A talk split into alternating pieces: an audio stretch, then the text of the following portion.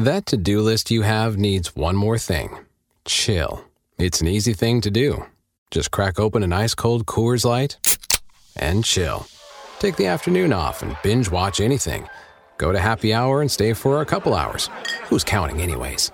Or hang out with just your dog, because you've had enough human interaction this week. Whatever you do, do it with a Coors Light. Mountain Cold Refreshment made to chill. 2020 Coors Brewing Company, Golden, Colorado. Celebrate responsibly. Hey, it's Canzano. I appreciate you making this podcast part of your day. Make sure you subscribe if you want more and leave us some feedback. Away we go. Initialize sequence. Welcome to the Baldcast, a production of John Canzano's Bald Faced Truth. I'll tell you what surprised me about the NFL divisional round of the playoffs. Shocked me, really.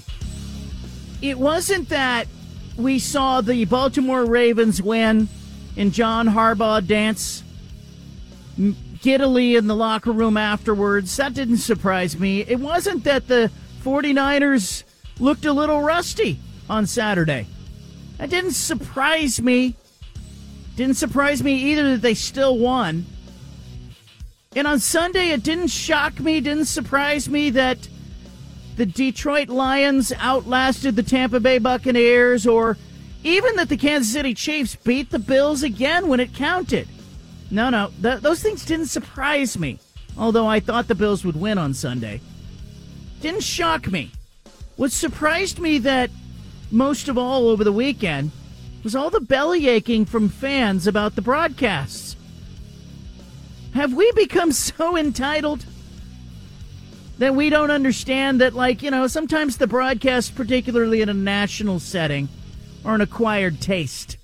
Jim Nantz and Tony Romo took the brunt of it on Sunday night as you had uh, Buffalo and Kansas City coming down really to the last Buffalo offensive possession and I'm not going to say it.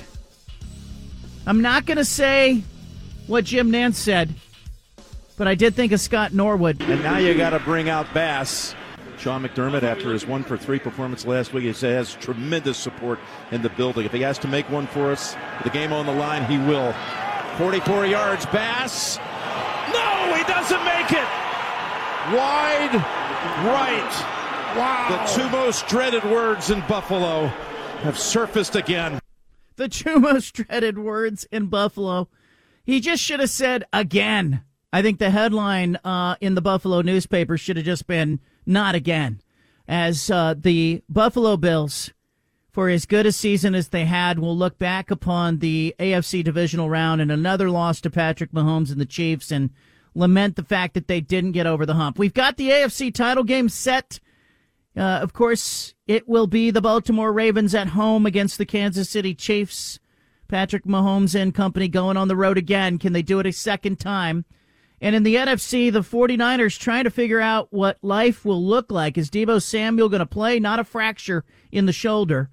But uh, will he play? Will he be able to go? Will they be better off trying to beat the Detroit Lions without him and then get him back for the Super Bowl? We'll see what happens in the NFC title game as well this weekend. Uh, I want you to tell me what you were surprised by. What were you most surprised with of the NFL weekend? 503 417 7575. And can you tell me, is the, is the team of Tony Romo and Jim Nantz not working for you? Like, I like Jim Nantz. I do. I like him on things like golf, especially. And I like Tony Romo. I do. I think he's really good working as an analyst, but he is highly controversial, almost as divisive and polarizing as Bill Walton is on broadcasts. And I have an affinity for both of those guys. Maybe I just like the unusual. And and that's my thing. But I like Tony Romo kind of having this conversational moment with you, uh, but I don't particularly think that Nantz and Romo work well together. And I don't know, maybe that's just a me thing. Like I much prefer Bill Walton and Dave Pasch because I can feel Pasch stepping out of the way of Walton intentionally and sometimes uh, comedically so. And and but I don't feel that with Jim Nantz. I feel like Jim Nantz wants the stage all the time, and it's really just a wrestling match over the microphone. 503-417-7575. What surprised you over the NFL weekend the most? I want to hear from you. Um, I also want to know from a broadcast standpoint, do you have a favorite crew? I'll still take Nantz and Romo because I'm getting Romo in that transaction. But I was uh, I was surprised that a lot of the belly aching that I saw on social media was about the broadcast and not about the football itself. S- certainly a, a mistake by Todd Bowles at the end of the Lions game. Got to figure out what in the world he was thinking there. I think the 49ers played about a D plus, C minus game and still won. Was really a, a, a strange, uh, strange moment to kind of see the Niners at the end of that Niners Packers game holding on with two hands and winning the football game and playing ugly. Um, meanwhile, you got Josh Allen and the Bills, like they've got some soul searching to do, and that's what happens when you're a team that uh, pervert, perennially knocks their head against the ceiling and just can't break through. We're seeing a lot of that. I'll take your phone calls and we'll kick that around. But, Steven, I got to ask you, what were you most surprised with over the NFL weekend?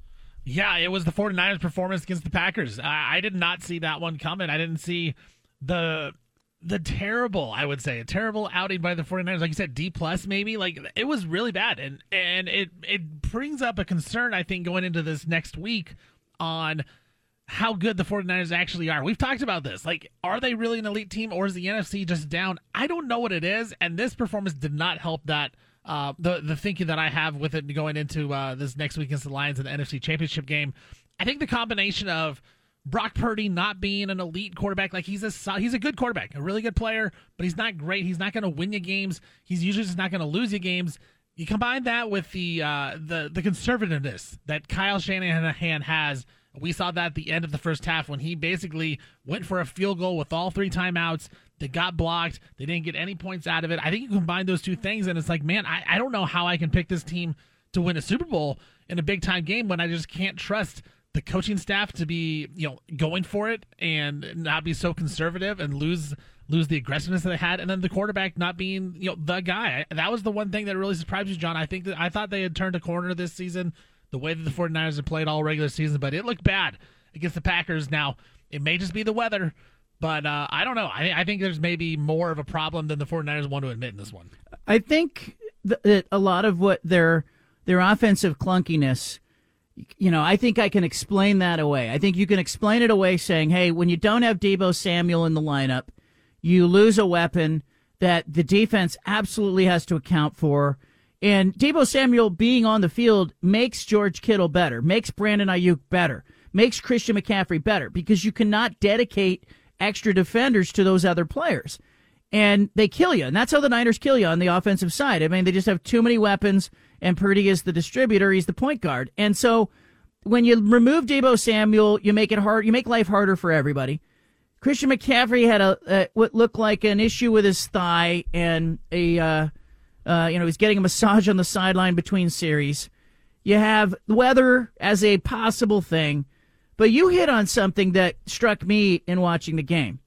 Like coaches that win Super Bowl championships you can see that there is a comfort and a confidence that they have in the talent that's on the field.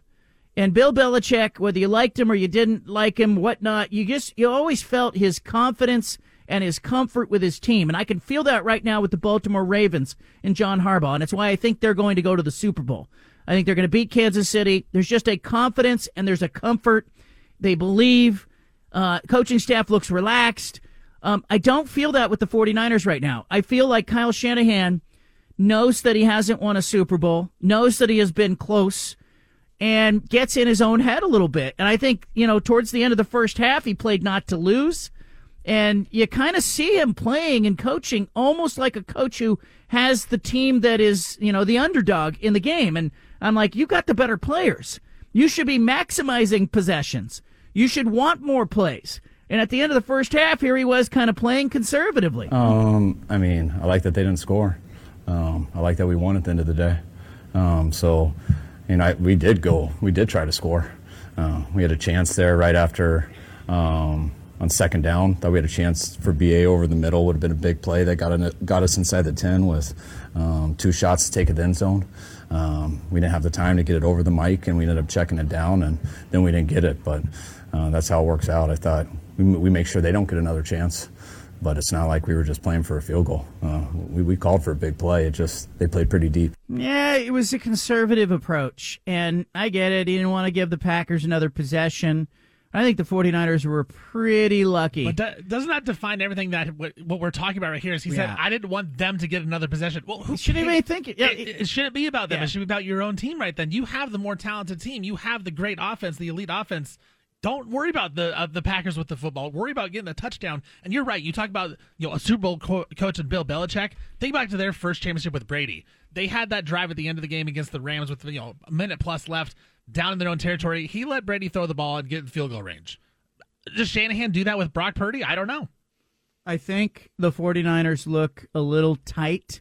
They look a little tense. I was thinking about the pressure on the Buffalo Bills, you know, after Saturday's games went down, and I was thinking, gosh, you know, the Bills and the Niners both had that feel to them where you're kind of rubbernecking over at the other team instead of just focused on what you do well and making the other team play your game. And Buffalo, I thought really lost their advantage when you know it it, it you know it was a seesaw game. Obviously, there was no punting or whatnot, but really just seemed to look over and it, it, it felt like late in the game it was they were looking over at Patrick Mahomes, going, "How that, how's that guy going to beat us?"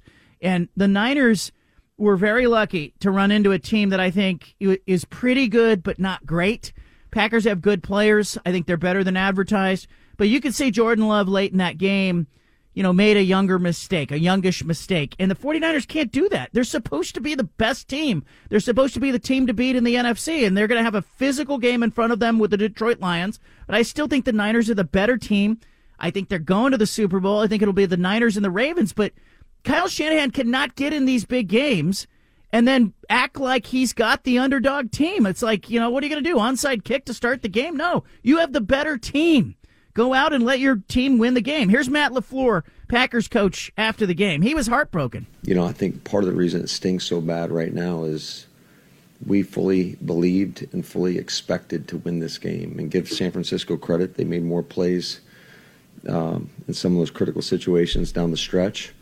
Uh, it's a tough football team. Um, but I, I felt like we had plenty of opportunities to kind of put the game out of reach, and unfortunately just didn't do enough. And it's never one play, and it's because I know I'm sure a lot of it's going to come down to the the missed field goal, but there were plenty of opportunities. You go back in the first half and have three red zone opportunities uh, and have six points. Um, you know, there was just there's a lot of plays out there that it just if one play goes different, and probably have a different result right now. Even the end of the game, like you know, the Niners were, you know, and I want to say they're on the ropes, but they were they were backpedaling late in the game until Jordan Love sort of made that you know textbook mistake of a young quarterback in that you know he throws back across the middle late in the possession. I want to know what you were surprised by. Who do you have in the Super Bowl? 503 417 7575. I think it's Niners Ravens. Steven, who is it for you? Yeah, it's Niners Ravens for me as well. Um, I, I think for me, I the Ravens. I think I'm going to put in there no matter what. I may change my mind to put the Lions in there by the end of the week. I don't know that yet, but right now, Niners Ravens. I, I'm with you on this one. I think the Niners have too much offense for the Lions, Do you even think, if do you think even if Deebo doesn't play. The restiness had to do with that too with the Yes. 49ers because you look at the Ravens too. They were tied at halftime with the Texans. It was 10 to 10. They didn't come out sharp either in the first half. Second half, Lamar leads that offense a lot. How much did that affect you think on the 49ers Yeah. and the Ravens? I think it's big. I mean, there were several drop passes. George Kittle had an uncharacteristic drop. You know, you lose Deebo. Um, I think the Niners defensively played all right, uh, you know, well enough to win, obviously, but I think the offense just was clunky. Mark's in Portland. Mark, what did you see? Well, my, the biggest surprise for me would be San Francisco and, the over not not happening because I thought I thought San Francisco would uh, would roll over Green Bay. To be quite honest, I, they just didn't seem to be quite ready. But I think the biggest surprise of the weekend for me is Stefon Diggs. That people blaming Josh Allen because we want to always blame the coach or the quarterback. The, his receivers cost him the game yes, the, yesterday. That pass, that 60-yard bomb to Stefon Diggs was one of the most amazing passes I've ever seen in a playoff game, and it was right to him, and he dropped it. Yeah, Um, if you're the Bills, what do you do? Like because you know, you're next year you're not going to be better. You're just going to be a year Yeah, older. You know, it's you don't you don't have a premier receiver now. He caught three passes for 21 yards. John, your your go-to receiver. You got to have a guy that you can go to. I don't care if you're Joe Montana who had Jerry Rice or Terry Bradshaw who had Lynn Swann. You got to have a go-to guy. Who is Buffalo's go-to receiver?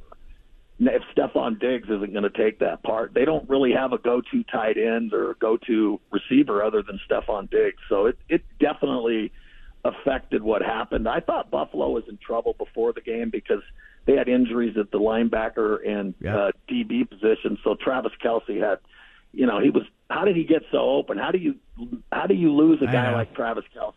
It was amazing to watch. So Yeah. Buffalo, I feel sorry for Josh Allen. I just do because he played as well. He looked like John Elway in his prime. To. Oh my gosh! And, and the fact that you can just run him, you can run him like he's a good running back on a run play is such a weapon to have. I'm looking at the uh, Bills free agent situation in the off season.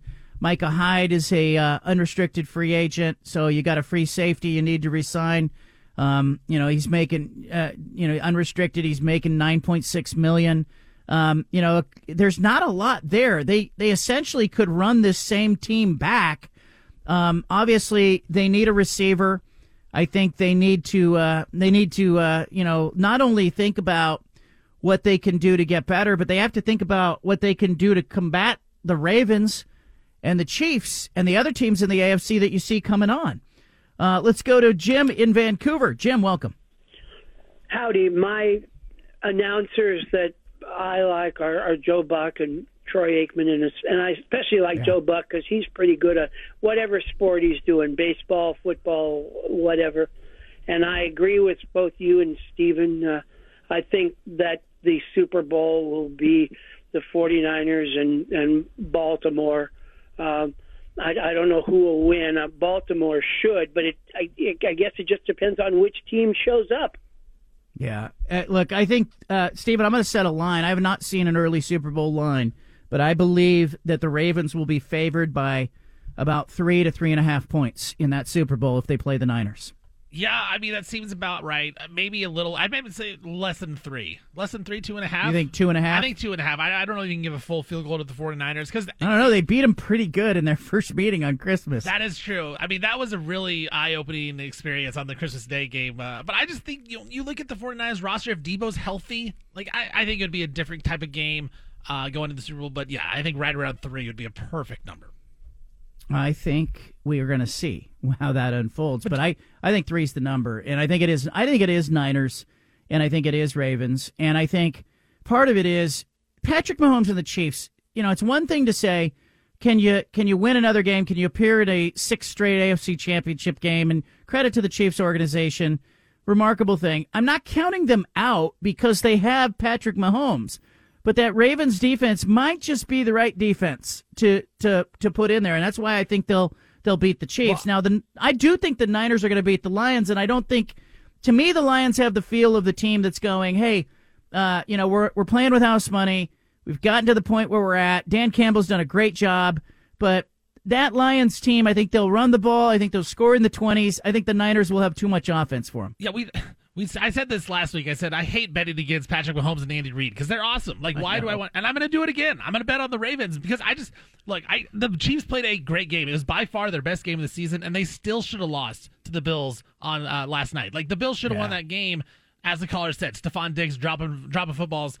I thought it was weird that you know guys like Stefon Diggs, CeeDee Lamb, they're always out there talking. You know they're the best receiver. They need more touches. And then in the biggest moments, they they shrink. And this happens have has happened to a lot of players in a lot of sports.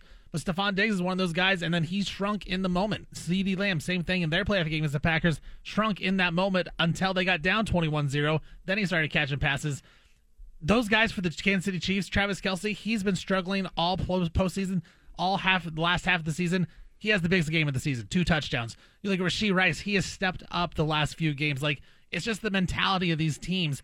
I think for me, John, the quick thing to do to change up the Bills is to get rid of McDermott and try to go get Bill Belichick. Like I think that's the move. Mm. Wow. that's the move you have to make to make. You think it's a coaching move? I think it's a coaching move, and then I think I, I, you know, I think the players are fine. Like Stefon Diggs is not the man, and that's that's that's right. You can go try to get another receiver. You got to pay. You're gonna have to pay Kyle yeah. Allen. He'll, he'll, you know, it. But yeah, Josh Allen's not the problem. Like yeah, I don't. Josh Allen, sorry. No, no, yeah, Josh Allen's not the problem. I think it's it's a coaching problem. It's a McDermott problem. You go out and you get Belichick, it's just going to be different, a whole different scenario in that building. He is a championship level coach. Like I think that's the difference. I think that's the quick move that I would try to make if I'm the Buffalo Bills. Here comes the offseason move because I think if you're Josh Allen too, there's another there's a uh, there's a move that we've seen Tom Brady and some others make over the years is that you know Buffalo's supposed to be over the cap. They could restructure Allen's contract. I think that happens. Um, Stefon Diggs, um, you know Von Miller. Do you bring both of those guys back, or do you go like Stefon Diggs? You know he had 107 catches, but he had eight games eight of the final 11 games, including the playoffs, where he was under 55 yards receiving. You can't have that from your number one guy. And I agree with Mark in Portland. Like, I think you might have to either dedicate some free agent dollars or dedicate two of your top four draft picks to trying to find a receiver or two that can give Josh Allen some help because, you know, you're you're um, you're hitting on something where you know I think franchises have only two moves that they can make when they get in the position like the Buffalo Bills. It's either the roster or it's the coach. And if you want to blow up the roster in your Buffalo, uh, you know, because I just don't know when I'm looking at this roster, like we're tinkering. We're saying, hey, they need a better receiver. I like their tight ends. I like the fact that they ran the football well. I like their offensive line. Uh, I like their defense. I just, I, it's tinkering with the offense, but you may be right. Maybe the move is to blow the coach up and find a guy who can get you over the top. All right, John Strong, Fox Soccer, MLS. You know him from the World Cup. You know him from this radio show. He'll be joining us next. We're going to talk about broadcasting. Everybody all over Jim Nantz and Tony Romo. Bill Walton takes his fair share of criticism. What makes a good broadcaster? Settle in and listen to one of the best around talk about it coming up next. Oregon got swept in men's basketball last week. I guess the Colorado Utah trip was not kind to Dana Altman and the Ducks. Wayne Tinkle and Oregon State uh, also fell last week. It was a bad week for men's college basketball in our state. Um, uh, obviously, Oregon State's got a different mindset as it will head to the WCC next season. Uh, I think Oregon State will have a decision to make about Wayne Tinkle's future. Of course, they'll be on the hook for about nine million bucks, and that may be enough for Scott Barnes, the athletic director at Oregon State, to uh, to give Tinkle another year. Uh, meanwhile, Dana Altman probably will coach as long as he wants to, but I do talk to a lot of Pac 12 coaches, and they say gosh, I'm surprised Dana's still coaching given all the NIL transfer portal stuff. I think Dana Altman's decision will come down to how Oregon finishes the season. How do they look? Big, big game next Saturday at home against Arizona at Matthew Knight Arena on Saturday. That is a big one for the Ducks. N'Faly Dante, Oregon, Jackson Shelstad, they're going to have to be on their game to beat Arizona at home. Uh, that's going to be a big one. Uh, John Strong, formerly of this radio show. You can catch him on Fox calling soccer, the World Cup. He is, uh, you know, big time now. He's, you know, the voice of American soccer. But I want to bring John Strong on, not to uh, discern, you know, if the belly aching about broadcasters is good or bad, but maybe just to give us some insight for the rest of us who have not called play by play on a major national event of how tricky that is. What goes into a good broadcast crew, the chemistry. Um, I happen to really like Tony Romo. I really like what Romo brings to the broadcast. I feel like he's in the living room with me. Some people hate him. I happen to like Bill Walton. Other people hate him. I, I like Jim Nantz, but I don't like Jim Nantz with Tony Romo. I think Jim Nantz is much better when he's on golf or he's on something by himself. I don't I don't really understand why. I just know what I like.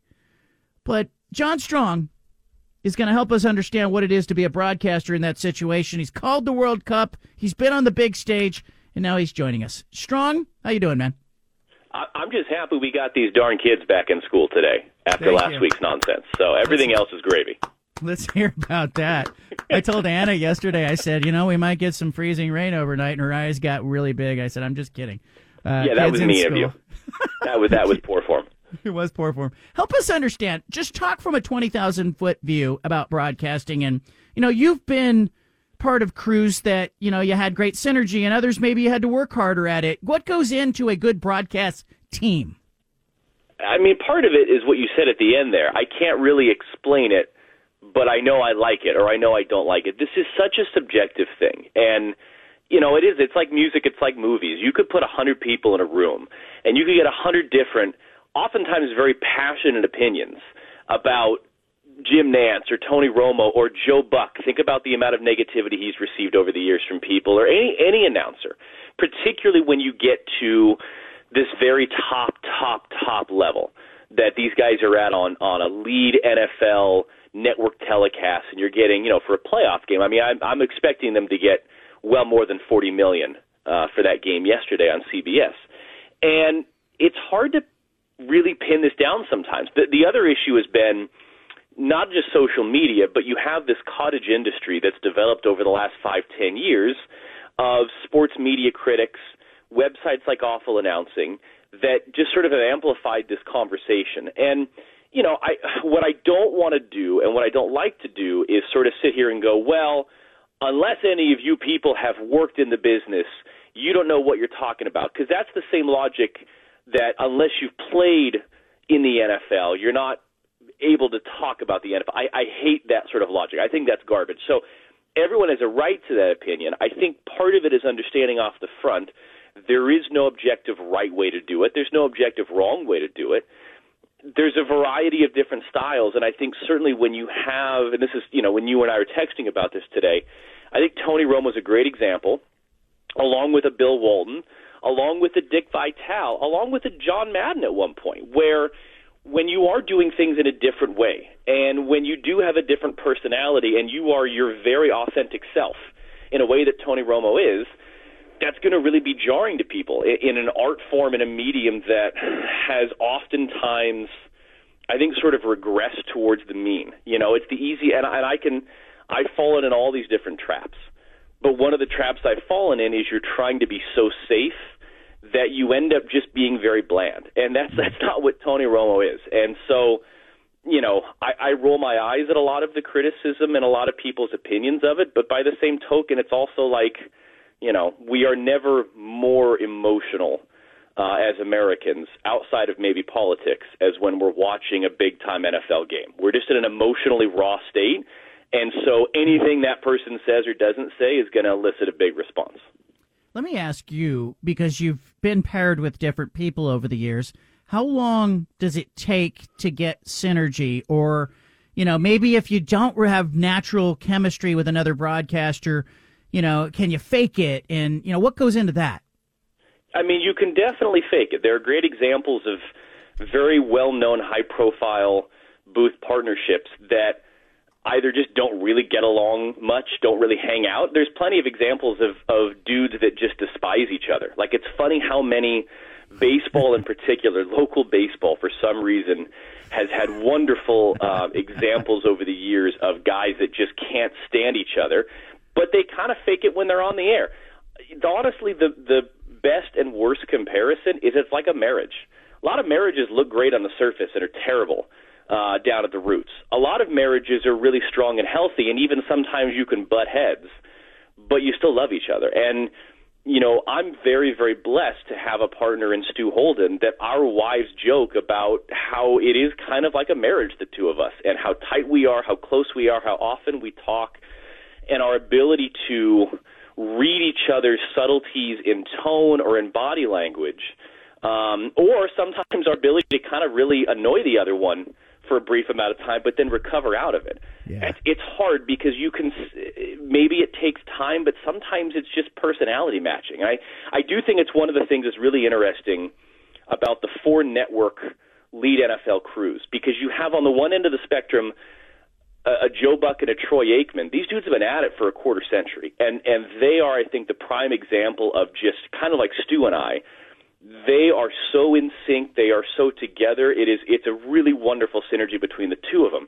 Then you have at Fox, at my network, Kevin Burkhardt and Greg Olsen, both somewhat new. Kevin Burkhardt hadn't done a ton of NFL.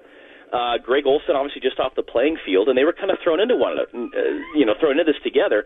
And then you have at CBS and at NBC examples of where, you know, Jim Nantz and Phil Simms had a really long partnership, and then all of a sudden it's like, hey, you don't just have a new partner, you've got a very different partner in Tony Romo. Mm. And the same was kind of true with Al Michaels and, and Mike Tirico, either side of Chris Collinsworth. It can take a lot of time, and you know, it's that's this is where the subjectivity comes into play because I can hear things in all of those guys. I can hear things Tony Romo does that I can tell he's been told by a producer or network, network executive, "Oh, I loved when you did that," and yeah. so he sort of goes back to that well a lot. It's a really nerdy inside thing, but I think all of us, kind of like players, you know, you you if you find something that works, you're going to keep doing it over and over, and you're going to lean back on that in those big moments where you know every word is being parsed and there's millions of people watching, and you really, really not just you don't want to screw up, but you really want to match the moment, uh, and that's hard to do. Yeah, I like when Romo right before the snap will go. They're bringing these those two guys in the middle. He's going to have the deep middle open, and the quarterback throws the ball into the deep middle and he doesn't go i told you so. We all just know it. Like he called it and he's the quarterback in that situation. But you hit on something else there. How much help are these guys getting? How much coaching are they getting? Who's in their ear? Help us with that. Uh, it, it's difficult for me to say only because the NFL is a different beast from a broadcasting standpoint, even from what I've done. And what my experience, even at the World Cup final, and, and it's a really nerdy explanation as to why, couldn't be more different. What I would say is my observation and impressive uh, impressions is these guys are actually getting a lot less coaching than you might think. Um, particularly at that level, there's sometimes a hesitancy, and, and I'm quoting interviews that some of the top network guys have given over the years where they kind of say like I wish I got more coaching and feedback, particularly ex players who are used to, in the NFL's case, on a Monday morning, like it's kind of laid bare on the tape. Either you made the throw or you didn't, and either you won or you lost, and there's no ambiguity there. And it is it is tough sometimes to get, you know, it's like uh, movie stars or something like that, where you want, oh, you were great, you were fantastic, like don't upset the star. And so I would say more often than not, as much as a lot of these broadcasts, you'll have long production meetings, you'll talk throughout the week you you really want to be buttoned up on certain moments of where you're going and what you're doing. There's also sometimes less feedback and coaching in this than people might expect. And you sometimes, and I can speak from my experience, you kind of have to press a little bit and rattle cages a little bit to be like, okay, what didn't you like? What are you concerned about? What can I do better? Because there is – and understand there's a lot of market research.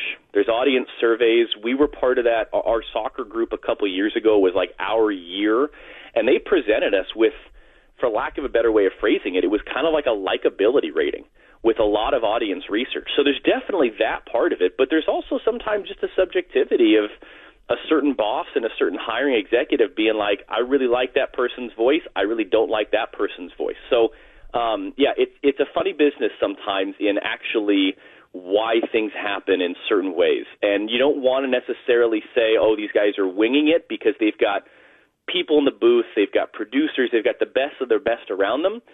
But more than you might think, sometimes it is kind of a hey, you know, we don't want to get in this guy's head. We don't want to get in his way. We kind of want to let Tony Romo or Bill Walton or Dick Vitale just kind of be who they are. John Strong with us. He is the lead play by play voice for soccer on Fox. Uh, Strong, um, there was a point of the broadcast with the Chiefs and the Bills where Romo says, uh, you know, I want to look at this, stop it right there. Whoever was in the truck did not stop it because they knew there was an extra point to be kicked, and they just kind of blew through the stop sign. And it was kind of a funny moment where you could just see, like, you know, we'd love to let you do this here, but we're, we don't have time for this, Tony. And they kind of moved on. Um, you know, Give me an example too, you know, for yourself when you're calling a game and you know, you feel yourself playing it safe. Do you have to kind of course correct in the middle of a game and go like, are you aware? Hey, I'm not having my one of my better broadcasts. Can you regroup like a like a team regroups at halftime? It, the best, yes, can, and I can absolutely think of examples of where either physically or mentally I'm like, oh boy, like I don't have my fastball today. What do I do? You know, I again trying to condense the story. I got really, really, really sick at the tail end of the Men's World Cup in Qatar a little over a year ago, and I was limping through some of those games in the quarterfinal and the semifinal rounds, and I hit it well, even from my wife. But I was definitely early on like, okay, I don't have my best stuff today, so I kind of have to make that work. Other times, I can think of situations where, again, it's like a player. And we always say to players, you got to have a short memory. You got to forget that one. Don't let one mistake turn into two. I can think of games that I've called, one in particular, where I made a mistake, I blew it, and I dwelled on it, and I got in my own head, and I was really poor the rest of the game, as compared to in more recent years, you try to eliminate the first mistake in the first place. But you you are getting better ideally with experience and comfort at being able to forget it and move on. And you know the the dynamic of what you've talked about there with the truck, it's you know the NFL is a different rhythm than other sports because it is a very regimented rhythm as I learned a couple times when I did two college football games in 2019 of you have the play and then you have the replay and then maybe something pre-snap and then play and then replay and you kind of get in that mode um, but it can move pretty quick, and it can be hard sometimes to nail down exactly what you want to do in the moment. That's why sometimes you'll see they'll come back from a commercial break. Hey, look at this better replay angle we now have on this stuff.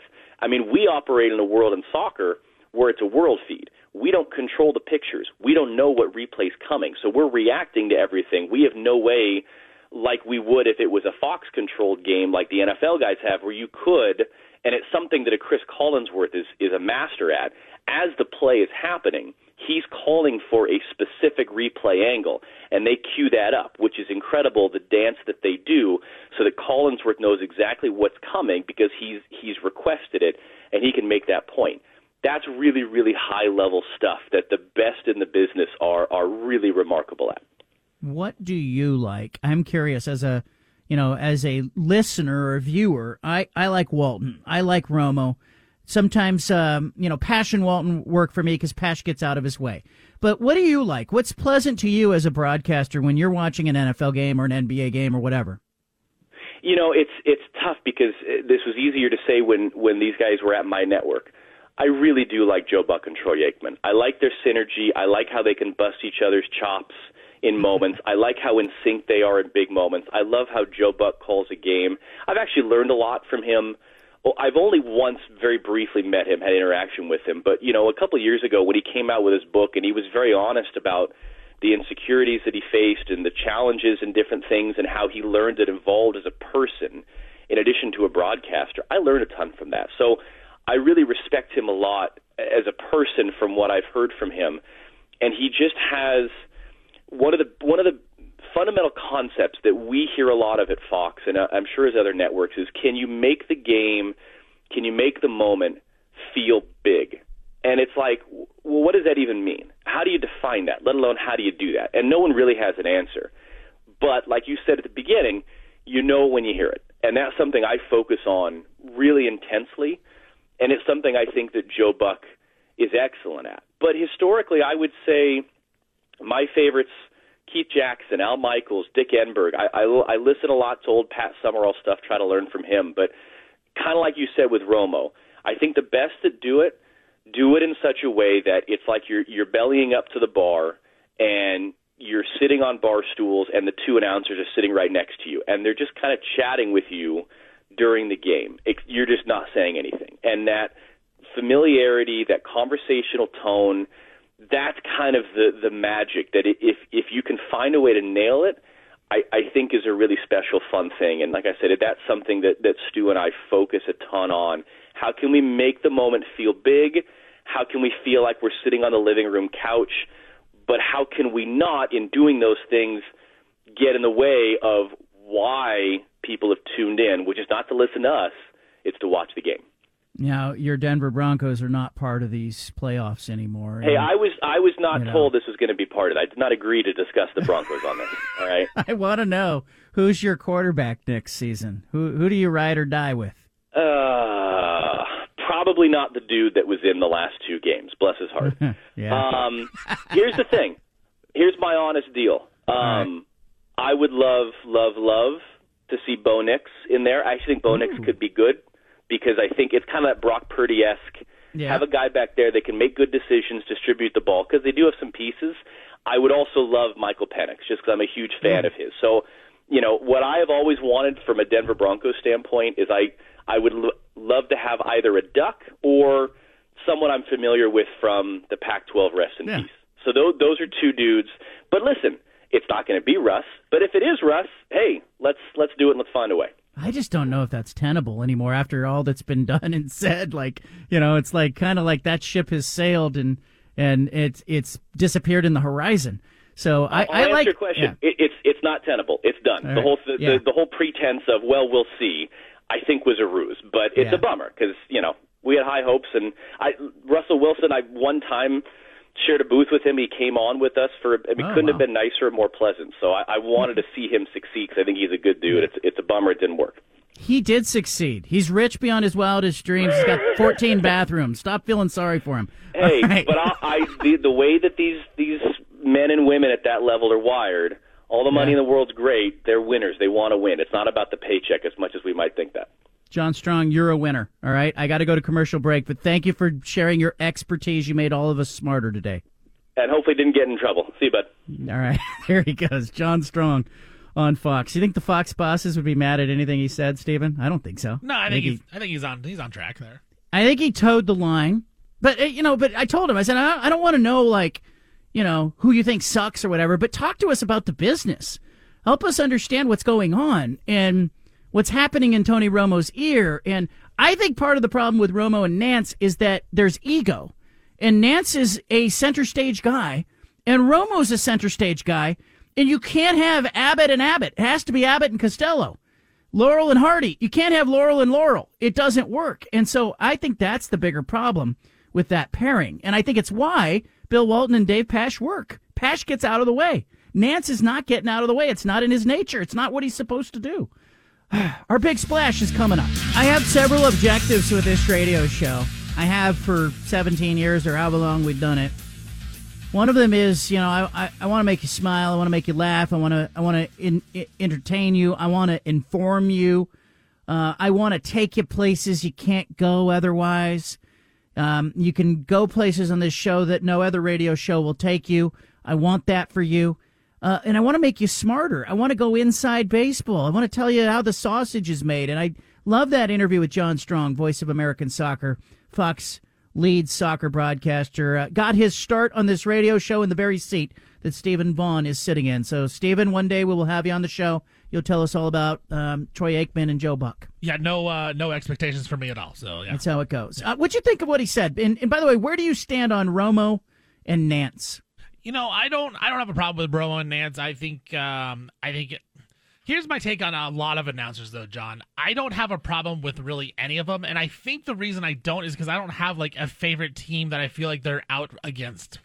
so like I, I don't know that there's ever really been a broadcast where I'm watching a sporting event and I'm like, you know what, these broadcasters are really ruining this sporting event for me. Like, I, there's never been that situation. So for me, like, I like I like announcers when they, as John Strong said, that how they lay out and they let the moment feel bigger than it actually is, and Yeah. that's by when the crowd is going insane. And I like to hear the crowd noise, and then them adding just a little bit. I thought Nantz called the missed field goal by Tyler Bass was really good, and then the fact that he threw out wide right again, you know, that's the worst words or whatever a Buffalo Bills fans can hear. Like I I love that kind of stuff, just off the cuff. I don't like you know the prepackaged stuff that I feel like people have thought about for weeks and weeks. They're like, I need to say this line. It's gonna be really good. I want it to be natural. I want it to be talkative, talkative. But I'll be like, I'll be honest. I don't really have a problem with any announcers that I can think of in the NFL. Now, there's more. There's some that I like more than others. Uh, with Nantz and Romo, I definitely don't have a problem with them. I think Romo's over the top sometimes, but I think he also just gets really excited because he loves to watch football, and that's just kind of how fans. I don't are. mind So- that. and so I like that. I like that part about him. The the kind of analyst I don't like is the analyst who sits back and doesn't say anything and just tells us the the broadcasters who repeat what they see on the screen. I can already see it. Tell me something I can't see. Take me somewhere I can't go. Just like I want to take people on this radio show. That of course brings us to our big splash. It's confusing to me, but it's splashy. This is the one thing you absolutely need to know today. Look, look, look at it. Where? Down there. Must be the Big Splash. Brought to you by Killer Burger, home of the peanut butter pickle bacon burger, and voted best burger five years in a row. Killer Burger, the burgers your mama warned you about. Oh, I'm excited about Killer Burger. Uh, Nick Dunlap, University of Alabama sophomore, on Sunday became the first amateur to win on the PGA Tour in more than three decades. Life changing 24 hours. He had to forfeit, though, the $1.5 million winner's purse and the 500 FedEx Cup points that came along with his win. He's only 20. Now, he's got to decide whether he goes back to Alabama for the remainder of his second college season or if he joins the PGA Tour as a full time member. Here's my question I got my hand up here for golf and the NIL people and the NCAA. How can a college quarterback like Michael Penix Jr., Bo Nix, Caleb Williams, how can a college player get a million dollar, seven figure endorsement deal, an NIL deal, but a golfer? Can't collect the $1.5 million winner's purse? I get it, it makes him a pro, but where's the line here? Why does Dunlap have to forfeit the prize to keep his eligibility, but a college quarterback can take the money and keep his eligibility? Makes no sense to me. KL Wombacher's coming up, Hillsboro Hops general manager. Be here for it. I like baseball. I think a lot of you like baseball. And I've enjoyed over the years going to Hillsboro Hops games and really liked that the Hillsboro Hops got a classification raise, so to speak. And really got excited when I heard about the news where the city of Hillsboro, the county, the state, all getting involved in building a new facility in Hillsboro that would house the minor league team. Cost of this thing 80 million, 100 million, 125 million, of course. The longer you wait to break ground on construction, the more it costs. There's been a lot of smoke out there regarding the future of baseball. Major League Baseball's enhanced requirements for minor league facilities. What does it mean? What's going on in Hillsboro? You know, I finally just said, let's get to the bottom of this. Let's get KL Wombacher, the general manager of the Hillsboro Hops, on the show. We'll get an update on what is going on with the new build. How close are they to actually making this happen? What do they need to happen? And what happens if the facility improvement doesn't get done? Does that mean no more professional baseball in the Portland metropolitan area? KL Wombacher is the general manager of the Hillsboro Hops, and uh, he's joining us now. Did I set the stage all right with that? Was that a uh, a good synopsis of what is going on? That that was almost. Hey, John, how you doing? That that was almost like I wrote the script for you. That, that thank was you. that was well well teed up. well, thank you. Um, can we you, start? You obviously yeah. know a lot about baseball, so it's good to talk to you about this. It's it's always good to talk to you. I'm interested in this because I think you know there's a risk here that baseball, if this doesn't happen in the right way, doesn't end up being a thing in the Portland metropolitan area. But give us an idea. Let's start with Major League Baseball. What happened in the last few years, and how have the standards for ballparks and facilities changed? Yeah, the biggest the biggest thing is in 2020, uh, Major League Baseball basically took over the minor leagues. So they, in the past, they would have an eight-year agreement with the minor with minor league baseball and player development, and the minor leagues didn't do a very good job of keeping facilities up, um, keeping player standards up. Um, I mean, there are a lot of facilities that haven't been touched for 20 years. The facility standards, minor league baseball hadn't changed them since 1990. Um, and so Major League Baseball finally said, you know what, enough, enough's enough. We've got to modernize this game. Um, we're spending, teams are spending a lot of money on these players, and we need quality experiences and quality training facilities for them.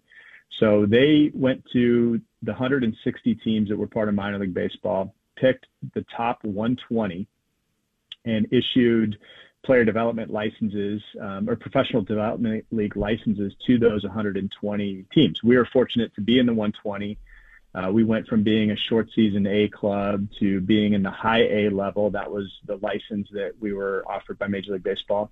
Um, and each 120 market, you had a choice. You could either sign this new 10 year contract with Major League Baseball and, and be a part of this new system, or you're you're you're done. Like you you basically vanish, or you you know, try to find an independent league to join or something like that. But you would no longer be a, a major league affiliate organization. In our league, we had two teams that did not make the cut, Salem and Boise. So we kind of knew in the Northwest League if we didn't take this deal, Salem probably would or Boise would. So there was a lot more pressure on us to, to make sure we took the deal. We consulted with the city. The city said we do not want to lose professional baseball. Uh, I'm sure we can figure this out, whether it's a renovation. Um, we thought we could renovate at the time. So uh, we all signed that contract in 2020, and and now we're obligated to meet to meet that contract, which the biggest part of it was enhancement for uh, facilities for player development. All right. So are we talking about locker rooms, batting cages, training rooms, uh, meeting rooms? You know, when they say facility enhancement, you know, you guys obviously have pivoted from a renovation to a new build. Um, you want give me an idea of what the blueprint for that new build includes when you know when you start talking about this project. Yeah, that's exactly right. It's it's all based around player health and wellness. So it's the training facilities, it's the experience of the players, the quality of the facilities. You know, a lot of it has to do with um, gender equity. Like we didn't have females in the game, which is kind of crazy to say now that we've had female umpires, female trainers, and a female mm-hmm. manager last year. Um, but these facilities were never designed to have female locker rooms. It's it's kind of sad. And so modernizing that aspect of our game to where now coaches' offices and and umpire facilities and visiting team facilities, coaches' facilities, they have male female formatting and uh, male female uh, opportunities. Uh, player dining spaces because they're here all the time, and and teams now provide two meals a day to these players to try to enhance their nutrition. We didn't have the infrastructure for that. Um, batting cages, our batting cages never really did meet standard. They're just not tall enough, and so we, have got to expand those. We've never had a weight room, so building a new weight room on site. Um, and then the biggest thing for us, which is why we had to pivot from a renovation to a new stadium, is we never had a visiting clubhouse. It was value engineered out when the stadium was built. And major, minor league baseball let us use the football stadium next door. So the visiting team over the last 10 years, 11 years, has been using basically high school locker rooms um, over in the football stadium. And Major League Baseball came in and was like, yeah, that doesn't work. yeah. It's not even connected to the facility. So this this the square footage we need to add with the visiting all the new visiting spaces, the new weight room, the female spaces, the dining areas, the new batting cages. It just wouldn't fit into the footprint we have here, and we have this transmission water line running through the parking lot, 66 inch transmission water line that we had to relocate, and so the renovation just got to be so cost prohibitive that um, we decided that the new ballpark would be way better in the long run um, it gives us a better footprint, and then it also gives the city the ability to use Ron Tonkin Field year round for community use. KL Wombacher with us, general manager Hillsboro Hops. The the cost of construction, obviously, when you you first look at this, it's going to be one number, and then we have just seen construction costs skyrocket. How has that impacted this project? Yeah, our timing is not great on this. Uh, between the increase in construction costs and then the interest rate escalation too, it's it's two factors that have really worked against us. Um, we we we started this project by trying to determine the maximum amount of private investment investment we could put into it, and and we were hopeful that we could build this ballpark ourselves. So we found out um, we could we could finance about eighty million dollars. The owners came up with a couple million dollars cash too. So so we basically started with eighty two million dollars. Um, in 2019, we you could build a stadium for $82 million. You could build a really nice stadium for 82 million. So we felt pretty good. Well, then we went into design and started getting construction costs and realized, you no, if it's more like 100 to 120. So that's where uh, we went to the city and we talked to them about their lodging tax and if there could be an investment of lodging tax dollars that would go into this. And they determined about 18 million uh, could be freed up. So that got us to 100 million. And then uh, we went to the state last session, the full session, and asked for a $25 million grant that we thought might be cut a little bit. So we wanted to ask for a little bit more. Um, and maybe we get 15 or 20 million, and that would finish the funding plan off. Uh, we had great feedback throughout session. We spent six months trying to lobby for this. We had professional lobbyists that we had hired and a lot of meetings with legislators. Everyone was like, we, we support the hops. We want to see the hops continue and everything. So we felt really good. And then obviously the revenue forecast kept getting bigger and bigger for the state. Um, and then, uh, unfortunately, in June we got uh, we uh, were not able to be successful in getting any money from the state. So that was kind of a major setback in June. Um, it allowed us to kind of take a step back and you know go have some conversations with Washington County to see if there's any potential with lodging tax there. Uh, go back to the city and, and see if there's any potential there, and then kind of reformat a one one once and final ask to the state to see if we can get an investment. And, and this time we're we're looking for 15 million, and that would complete the funding plan for for the ballpark. Yeah, you know, I know I can hear our listeners saying, "Hey, there are bigger problems in sports. There's homelessness. There's drug addiction. Um, there, you know, schools. Uh, there, you know, everybody is." Is uh, you know uh, we wish that the state had an endless uh, pot of money that could be allocated to solve all the problems. But I, I keep looking at this, KL, and I keep thinking, okay, a big construction project would bring tax revenue. Um, the operations uh, players and staff at the stadium, there's tax revenue in that. At some point, I do think there becomes a win-win where the state goes, okay, we need to create jobs, we need to create a project, we obviously need to fund, uh, you know, homelessness uh, initiatives and fight against drug addiction and help our schools, but these things feel like there's that they could be there could be some synergy between them. Um, do, are you optimistic at this point that that that this is going to happen and that you know uh, that you'll find a way? Yeah, I mean, um, optimistic. I, I'm I'm eternally optimistic. So maybe that's a good quality, maybe it's a bad quality of mine. But um, your listeners are absolutely right. There are more important issues than sports. And I think our argument, especially to state legislators, is this doesn't need to be an or. Why can't it be an and? Why can't we find resources to help with homelessness and drug addiction and housing and schools? And why can't we find some money to help fund quality of life and um, entertainment and things for us to do in, in, in this market? Um, and celebrate, you know, some of the good things that we have. Because, quite frankly, if this facility isn't built, the team's going to be forced to leave. It's not our owners that are going to move the team because we live here in Hillsboro and enjoy it. But, you know, we'd probably sell the team, and that new owner would have to move it. It's most likely going to move to maybe Washington because they've invested in sports teams or they've invested in stadiums a couple of different times. Um, but now the state loses the revenue that comes with the income tax that all of our employees pay, that our players pay, that anything that comes through this venue pays. Uh, we now pay the new corporate activity tax as a business, all the local property taxes we pay. So the amount of taxes that between our business and our employees pay annually is is is pretty significant. Not to mention the new ballpark will generate I think 6.7 million just in payroll taxes alone for the construction. Then it's about 1.5 million per year for the operation for all the employees and artists and players and everything that goes through this venue. So you're talking about a 6.5 year payback for the state for that 15 million investment.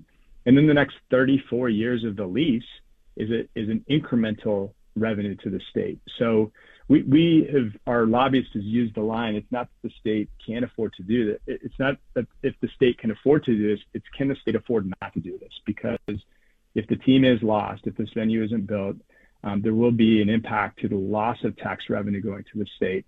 And then you'll miss on that upside of what the tax revenue will be if the facility's done.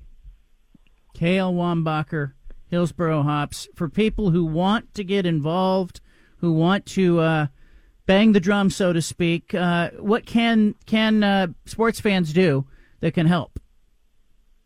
I, I think the biggest thing is, um, you know, there's a tool where you can find your your legislator of the district you live in. Um, it's just like find my legislator. You type in your your zip code, and up pops who your legis- your uh, House of Representatives and your senator is um, feel free to reach out to them. They've got email addresses listed on there. Shoot them an email and and let them know that this is a that you feel this is a worthy state investment. Um, at the end of the day, we can't do it without the state. Like we have turned over every rock. Um, we are not looking at the state as some big piggy bank. Um, we're just looking at it as a strategic partner. Like we we need their help, and um, the city is stepping up you know, we're hopeful that the county um, will will help us out a little bit.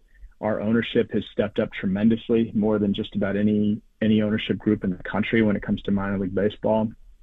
So we've we've got a path to get there, um, and we have a March 15th deadline from Major League Baseball. That'll be kind of that final deadline, and um, session ends March 10th. So we have this pretty much month and a half window here um, to try to get this over the finish line. All right, KL, I appreciate you coming on. I, I, I think it makes sense for this to get across the finish line, but keep us posted. I wanted to update. I was getting mixed messages. I think nobody quite knew what was going on, and I said, let's get him on, and uh, we'll get to the bottom of it. Thank you for coming on and sharing. Yeah, my pleasure, John. Thanks for having me on, and uh, we're excited to what this facility can do for our for our future. I agree with it, and I think, look, I always say, and I have said for years, what kind of city and I'm not just talking about Portland. I'm talking about the surrounding cities: Hillsboro, Beaverton, Tigard, uh, Milwaukie, Clackamas, West Linn, Wilsonville. I, you know, what kind of city, what kind of area do we want to be? And I get it. Like it's tough. Construction costs rise. You got a, a state that is uh, looking at uh, bigger problems, it thinks, than than sports. Uh, but you know, I'm just back of the math, back of the napkin math here, looking at the income tax that would be derived from the player salaries in operations in Hillsboro. I'm thinking about a million and a half dollars a year in tax revenue, and and then that's not even to mention six, seven, eight million in revenue, tax revenue off the construction project. Um, feels like you don't throw the baby out with the bathwater. I, I literally think you look at that equation if you're the state of Oregon or you're the county or the city of Hillsboro and you go, okay, um, does it make sense to lose seven, eight, nine million dollars in annual tax revenue um, over coming up with seven, eight, nine million dollars now to help this project get through? Um, I think they'll get it done, but I think it's one of these common sense. Does everybody see the math? When they lay it out problems because I had people who were telling me, "Oh, the hops are moving." I had other people telling me, "No, no, no, they're building a stadium. It's done." And so I reached out to KL and I said, "Well, what's what's the reality of this?" And he said, "Well, it's somewhere in between." And they're still looking for the final pieces of the puzzle, but hopefully uh, lawmakers will look at it and look at it logically and go, "Okay, there's an investment that can be made here. Is it the county? Is it the city? Is it the state? Somebody? Is it all of them?" That it becomes a mutually beneficial situation. Well, and also it's not a good sign if you know the, the city and everybody can't fund a minor league team if you really want a major league team. Like that's not a good look. Yeah. Right. Yeah. Yeah. If you can't, if you're not, and that's been the knock, hasn't that? You know, my friends who don't live in the area, maybe your friends who don't live in the area, probably think the same thing. They all look over at us and they go, you know, what's wrong with you guys? You couldn't, you couldn't support a major league baseball team, or are you not supporting a team? Are you? Not supporting the Blazers. What you know, you don't. What you know, Portland's not a big sports market. You know, I I had other you know the Seattle Times and other entities who had offered me jobs over the years. They almost mocked the sports market, and they said, you know, how far do you have to drive to go to a football game? You can't go to a major league baseball game. Like they always used it as a knock on the sports market, telling me, "Hey, come to Seattle or come to Southern California where there's more to do and more to see." Um, I, and I've always stayed, and I've always said there's plenty going on here. There's a lot, there's more than I could talk about going on here, but they become right if a city and a county and a state don't want to invest in a project that is going to bring jobs, tax revenue. Like when you just think about it, and and I, I'm pretty sure that the feasibility studies, because I've looked at some of this stuff, it looks like the construction project alone would generate $6.7 million in tax revenue. And the annual salaries of the players, taxes on the salaries of the players, and the payroll of the front office of the Hillsboro Hops is good for another 1.7 million. So there you go. If they, if they're short seven or eight million dollars, there it is every year in perpetuity. So figure it out. Uh, leave it here. We got so much to talk about. Punch It Audio's coming up. A little bit of surprising news out of Tucson, Arizona, just a few minutes ago. University of Arizona making a change with their athletic director. Uh, Arizona's president, Dr. Robert Robbins, has been under fire recently. Um, he has a $224 million budget shortfall. Obviously, Jedd Fisch leaving Arizona to go to Washington was uh, a, a, a telltale sign of the financial woes at Arizona. And anybody tracking that knows Arizona was uh, upside down. But Dave Heeke, uh, been there for seven years as the AD. Uh, surprising move. Uh, Heeke's been a guest on this show, and uh, I had texted with him just a few days ago uh, prior to his hiring of Brent Brennan as the new football coach. And after the hire of Brent Brennan, the football coach, I thought he made a terrific hire in Brennan. But uh, looks like uh, Heeke um, is under fire from the university president. I just find it interesting how this stuff all flows downhill. And obviously, I've got you know more of a relationship with the AD at Arizona than the president at Arizona. But I also think, like, why does the president still have a job? He had a $224 million budget shortfall, and now the AD's out at Arizona. And uh, we'll get to the bottom of what happened there, but a little bit of a uh, uh, surprising move as Heeke is out. Looks like February 2nd is his last day on the job, and so it will be abrupt. Uh, and now Brent Brennan, the new guy, who is uh, the athletic er, the athletic director's pick, will be operating without the guy who hired him, which is not an ideal situation. Um, why why would they even let him make the hire and then get rid of him just you know a couple like a week or so later? Like that doesn't make any sense to me.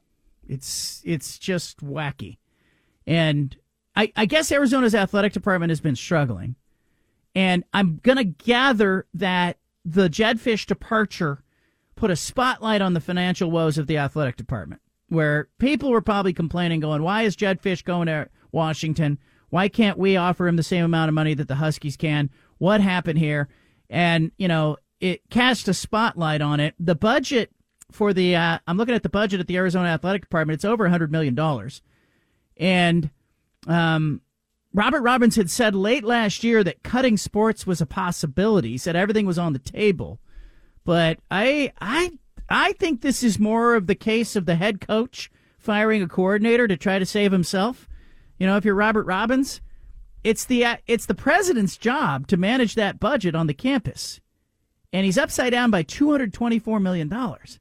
So Dave Heeke out as the uh, Arizona athletic director. He'll be the he'll be the first one to fall. Will not be surprised if Robert Robbins goes after, but uh, we'll see what happens there. Uh, love the interview with KL Wombacher in the in the last uh, segment. I want to point out too the Eugene Emeralds are in a very similar situation. They're also asking the state of Oregon for some funding so uh, they're trying to both save baseball in Eugene and save baseball in Hillsboro. It'll be really interesting to see if lawmakers uh, will step up and see the value of it. I think they should. I do think homelessness, I do think addiction, I do think schools are more important than baseball. But I'll go one further than our guest. I will say you need tax dollars to pay for those things that I just mentioned about that are more important. So, what the state should be doing is thinking more like a business and investing in spokes of the operation that are going to give you a return on your investment. So, if you're putting six or seven or fifteen million dollars into a baseball stadium, and you're going to get seven or eight or nine million dollars a year in tax revenue, that feels like a pretty good deal. Like, hey, you're going to get your money back and then some over time. So keep an eye on that as it develops. I think it happens. Common sense usually wins, but you never know. Let's play some Punch It audio. We interrupt this broadcast with a special announcement from the Bald Face Truth headquarters. Hey, we're all about truth, justice, and the American way here, okay? Which is why we've spanned the globe and pulled the top audio cuts of the day.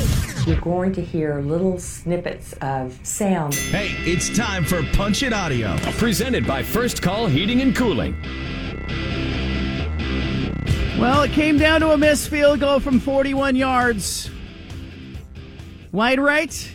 Well, they all sort of said it. Here's the call on Westwood 1. Chiefs Bills game at the end. Punch it. Tyler Bass will try a 44 yard field goal to tie. The wind at his back. The snap is good. The ball put down. The kick is up and no good. Wide right. Wide right. The Bills kicker missed a field goal. Wide right. Jubilation for the Chiefs sideline. 143 to go. Bass missing wide right from 44. There's the call on Westwood 1. You would have caught it right here on 750 the game. Meanwhile, on CBS, Jim Nantz, Tony Romo, they had it as well. Punch it. And now you got to bring out Bass. Sean McDermott, after his one for three performance last week, he says has tremendous support in the building. If he has to make one for us, the game on the line, he will. 44 yards, Bass. No, he doesn't make it.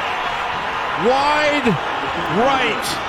Wow. The two most dreaded words in Buffalo have surfaced again. There it is, the call on CBS. How did it sound in Korea? Well, I'm glad you asked. Punch it. 모든 문들을 닫았어요. 네. 그렇기 때문에 조시 앨런 선수가 오른쪽으로 나오면서 시간을 벌어봤지만 오픈된 리시버를 찾을 수 없었습니다. 44야드 거리입니다. 타일러 베스. 오! 아, 오른쪽으로 벗어났어요! It's wide right in any language. The Buffalo Bills are saying all the right things in the wake of the loss. Josh Allen saying they can run it back. The window hasn't closed. I looked at the ages of the players. I looked at the salary cap. I've looked at their draft pick. They're picking 28th in the draft. They have all their picks, including a compensatory pick. I do think they can get back. But I also am well aware of the Buffalo Bills' history. Super Bowl near misses, loss after loss after loss after loss. Kind of starting to feel bad for the fans in Buffalo.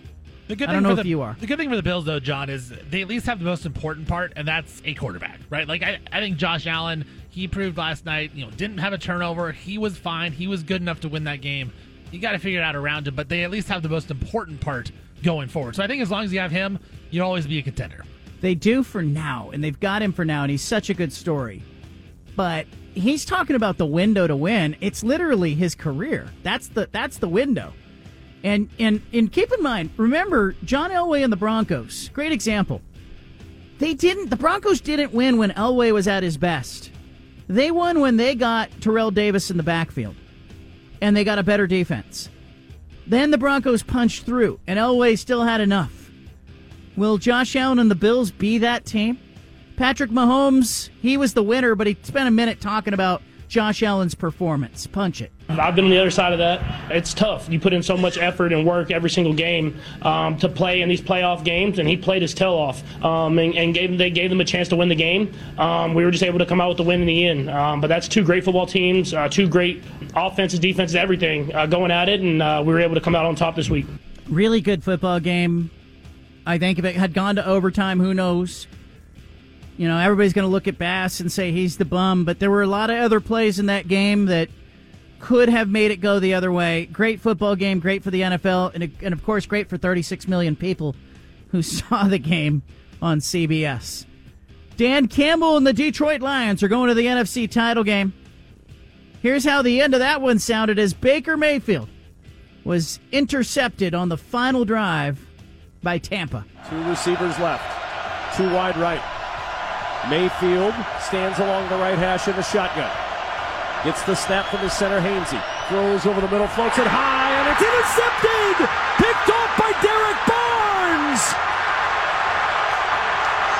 The former Purdue Boilermaker with the biggest interception of his life! Sealing the deal for the Detroit Lions! Oh my! Baker Mayfield said it felt like his heart got ripped out after the game. He was on a one-year deal worth $4 million. The Bucs must want him back. And he must want to cash in. He says he wants to resign. But I think it was a, a very magical season for Tampa, a team that a lot of people didn't have high expectations for. Meanwhile, Dan Campbell and the Lions, they're just proud. They're beaming right now. And they'll get San Francisco in the next round. Here's Campbell. Punch it. Well, I think it's important, right? I mean, you can't, you know, it's not the first thing you think of if you go to LA or just in general, right? You got the sun, you got the beach, you got plenty of other things going on. And here, man, and it's harsh winters, right? Auto industry, blue collar, things aren't always easy. And I just think that's what we were about. And that, that was, you know, you want something the city can be proud of. Though you can look at those guys and say, man, I can back that guy. I can back that team. You know, I can resonate with those group of guys. They're kind of salty. You know, they, they don't quit. They play hard. And so I, I feel like we've done that. And I think these guys, you know, they have a kinship with this city and this area, and they love it. Detroit will be going to the Bay Area to play the 49ers in the NFC title game. They will get Kyle Shanahan. And the 49ers, of course, Chris Long says he likes the Lions in that matchup. Why? Punch it. Hey, if it's 40 and it's raining, I don't like Jared Goff in that spot. Okay. But I looked at the forecast, it's 64, it's sunny. A lot can change in a week. Um, I think with their ability to run the football, you know, Green Bay came out of the Dallas game, and you might say, this is San Francisco, it's different. They give up the same per pop on the ground, Dallas and San Francisco, and you saw they could move the ball on the ground. Um, I think for Detroit, they can absolutely move the ball on the ground. Uh, and if, if the weather's okay, I think Jared Goff's going to see some things he likes in coverage. Uh, look, I think Detroit's a, fine football team, but I think the 49ers, if they play a better game than they did last uh, Saturday, I think the 49ers win it. If they don't, if they're still rusty, if Deebo Samuels isn't in the lineup, if Brock Purdy's making mistakes and George Kittle's dropping passes, the Lions are going to get him. Does what You're Chris the- Long Yeah. say worry you at all about the 49ers No. defense being vulnerable? No. I, I saw the 49ers defense play just fine in in under bad circumstances against the uh, against the Packers. I thought, you know, the Niners made, defense made a couple of big plays. Um, and and I thought, you know, Green Bay I saw Green Bay early in the year and then I kind of forgot about them. And then I just picked them back up in the playoffs and I thought, well, the Cowboys game maybe they looked really good. I was really impressed with Green Bay's players. Green Bay's got some good players. And I think Jordan Love, he's sniffing around it. Big time success. Another year under his belt. I think the Packers have a lot to be excited about. Lions, too. I think they have a bright future. But for, for the 49ers, it's a right now equation. They got to win now. Kyle Shanahan knows it. Rex Ryan talking about Bill Belichick. He thinks he might be the Bills' next head coach. Punch it. if you think like ownership, all right, they fired me, I was 500, they fired me because they didn't think we can go any further. Well, I'm saying if ownership sits back and goes, you know what, this guy's done a great job as a coach, but is he the right guy to get us to the next level? I'm just throwing it out there, and I know it's, I, and and believe me, I'm not just being reckless when I'm saying it. I go, if you're going to move on from him, make no mistake, it's for one guy. say, It's Rex, for Bill is Belichick. is it- Wow. Sean McDermott, would he be out and Bill Belichick in? Feels a little risky. I don't know if the Buffalo players are they going to get on the Belichick train after looking at him as the uh, enemy for all those years. Uh, it's an interesting thought because yeah, you can blow up the roster or you can blow up the head coach.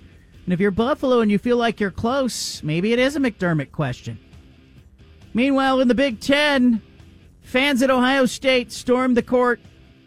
Ohio State Iowa game. Caitlin Clark on the court got ran into by a fan who was celebrating and knocked down. Here's Caitlin Clark. Punch it. Yeah, I'm okay. I think like great environment. Obviously, like these are the games you'd love to play in. 18,000 people here. Um, you know, obviously I can see they're storming the court, which is totally, which was fine, and got, I mean, good for their students. Great win for them, and I was just trying to exit the court as quickly as possible. So I started running, and I was absolutely just hammered by somebody trying to run onto the court and basically blindsided, and um, you know, kind of scary. Could have caused a pretty serious injury to me and knocked the win out of me. But um, luckily, my teammates kind of picked me up and got me off the court. So, um, and their AD already came and apologized to me. So I really appreciate that. And um, you know, this just what comes with the territory. I mean, I'm sure they tried their best to do whatever they could. Obviously, it didn't work, and that's disappointing. But um, you know, just focus now on the game and you know ways we can get better. I don't know if what I'm about to say is going to be a popular opinion or not, but it, I I kind of feel like it's unfortunate she got ran into. I saw the video; it didn't look fun. But I also am looking at this from a standpoint of women's college basketball, and I'm looking at Tara Vanderveer, you know, becoming the all-time winningest coach over the weekend. Eighteen thousand at an Ohio State Iowa women's basketball game. Scott Rueck and the Oregon State women playing out of their minds this season. Great basketball. And 18,000 fans storming the court at Ohio State. I think, you know, yeah, you don't ideally want fans running into Caitlin Clark and knocking her down. But I also want to kind of celebrate the idea that there was 18,000 fans at a women's college basketball game. And some of them felt inclined, moved enough by the play on the court to storm the court. Iowa coach sounding off. She wasn't happy. Lisa Bluder, punch it. You know, it's unfortunate the game ended that way, and Caitlin gets taken out on the floor, um, gets some appro- inappropriate words yelled at her by fans, by students. Um, that just should not happen. It should not happen. Our players should be safe. They should be able to walk off the floor. Um, that's uh, that's very disappointing. I I think Ohio State, great team, great environment, but but obviously very disappointed with the post game with our players getting injured trying to walk out of the gym. That's wrong. Uh, yeah, look, I don't know if she's injured. She got knocked down. She's fine. She got up. She's okay. Let's let's knock on wood and say, hey, that silver lining, she's okay. Yes, Ohio State should do a better job of trying to control the court after the game, but this is part of college basketball. Stephen, where do you stand on storming the court, player safety, all that? Yeah, I love the the court storming. Like that's part of college sports, college basketball especially. And you're right. Like women's college basketball doesn't get a lot of court storms. So to have that emotion of all the fans there and the emotions in the arena, and to feel that you need to rush the court after a win like that is great. Now. I blame a little bit on you know the student that ran into Caitlin Clark. Like she shouldn't be running around with her phone in the air, right? Like have awareness of where you're going, live in the moment. Don't live it on your phone. It, the moment's not going to look great on your phone anyways. Like just embrace that moment and have fun. I also think Caitlin Clark exaggerated a little bit on the flop. Seemed like a little flop there out of Caitlin Clark, but you know what? When you're running around and you get hit out of nowhere, yeah, it's going to take an effect. So I don't know. I love a court storm. I think it's fine. I think it's unfortunate what happened, and luckily nothing worse happened. Uh, but I think there's there's lots of blame to go around to lots of people. Yeah, I think I'm left going, let's not miss the idea that there were 18,000 fans at this game and people wanted to storm the court. That's what you want. That's what college basketball, women's college basketball has been begging for, asking for, waiting for. You've got it. Ohio State must do better especially fans. Like I've been in that situation on the field at, at Reser Stadium and Autzen Stadium and a lot of other places. I was at Stanford Stadium once when Stanford beat Oregon, and fans, the Stanford students came over the rail. Bunch of engineering majors came over the ra- came over the rail. Stanford trees running around. But I've been on the field, you know, at Autzen when fans will jump the field and run onto the jump the railings and run onto the field. And you know, I've been standing by Phil Knight a couple times and I and I, you know, he's he was in his 80s, and fans are just sprinting onto the field, and I'm like, hey, if some fans not paying attention and clocks Phil Knight accidentally, that could be really bad. And so you kind of have to have your head on a swivel in those moments because you know the fans aren't trying to target anybody, but you know clearly the fan at Ohio State was just running onto the court, and Caitlin Clark is trying to walk off, and she gets blindsided. It's it, it was just I think an unfortunate convergence of things the least of which is that, you know, Ohio State security probably wasn't thinking, are we in a court storming moment tonight? That's Punch It Audio. We got great stuff still ahead. I want you to leave it here. The 5 at 5's coming up with Anna and much more. I think the NFL um, playoffs delivered, of course, over the weekend. Had some good games.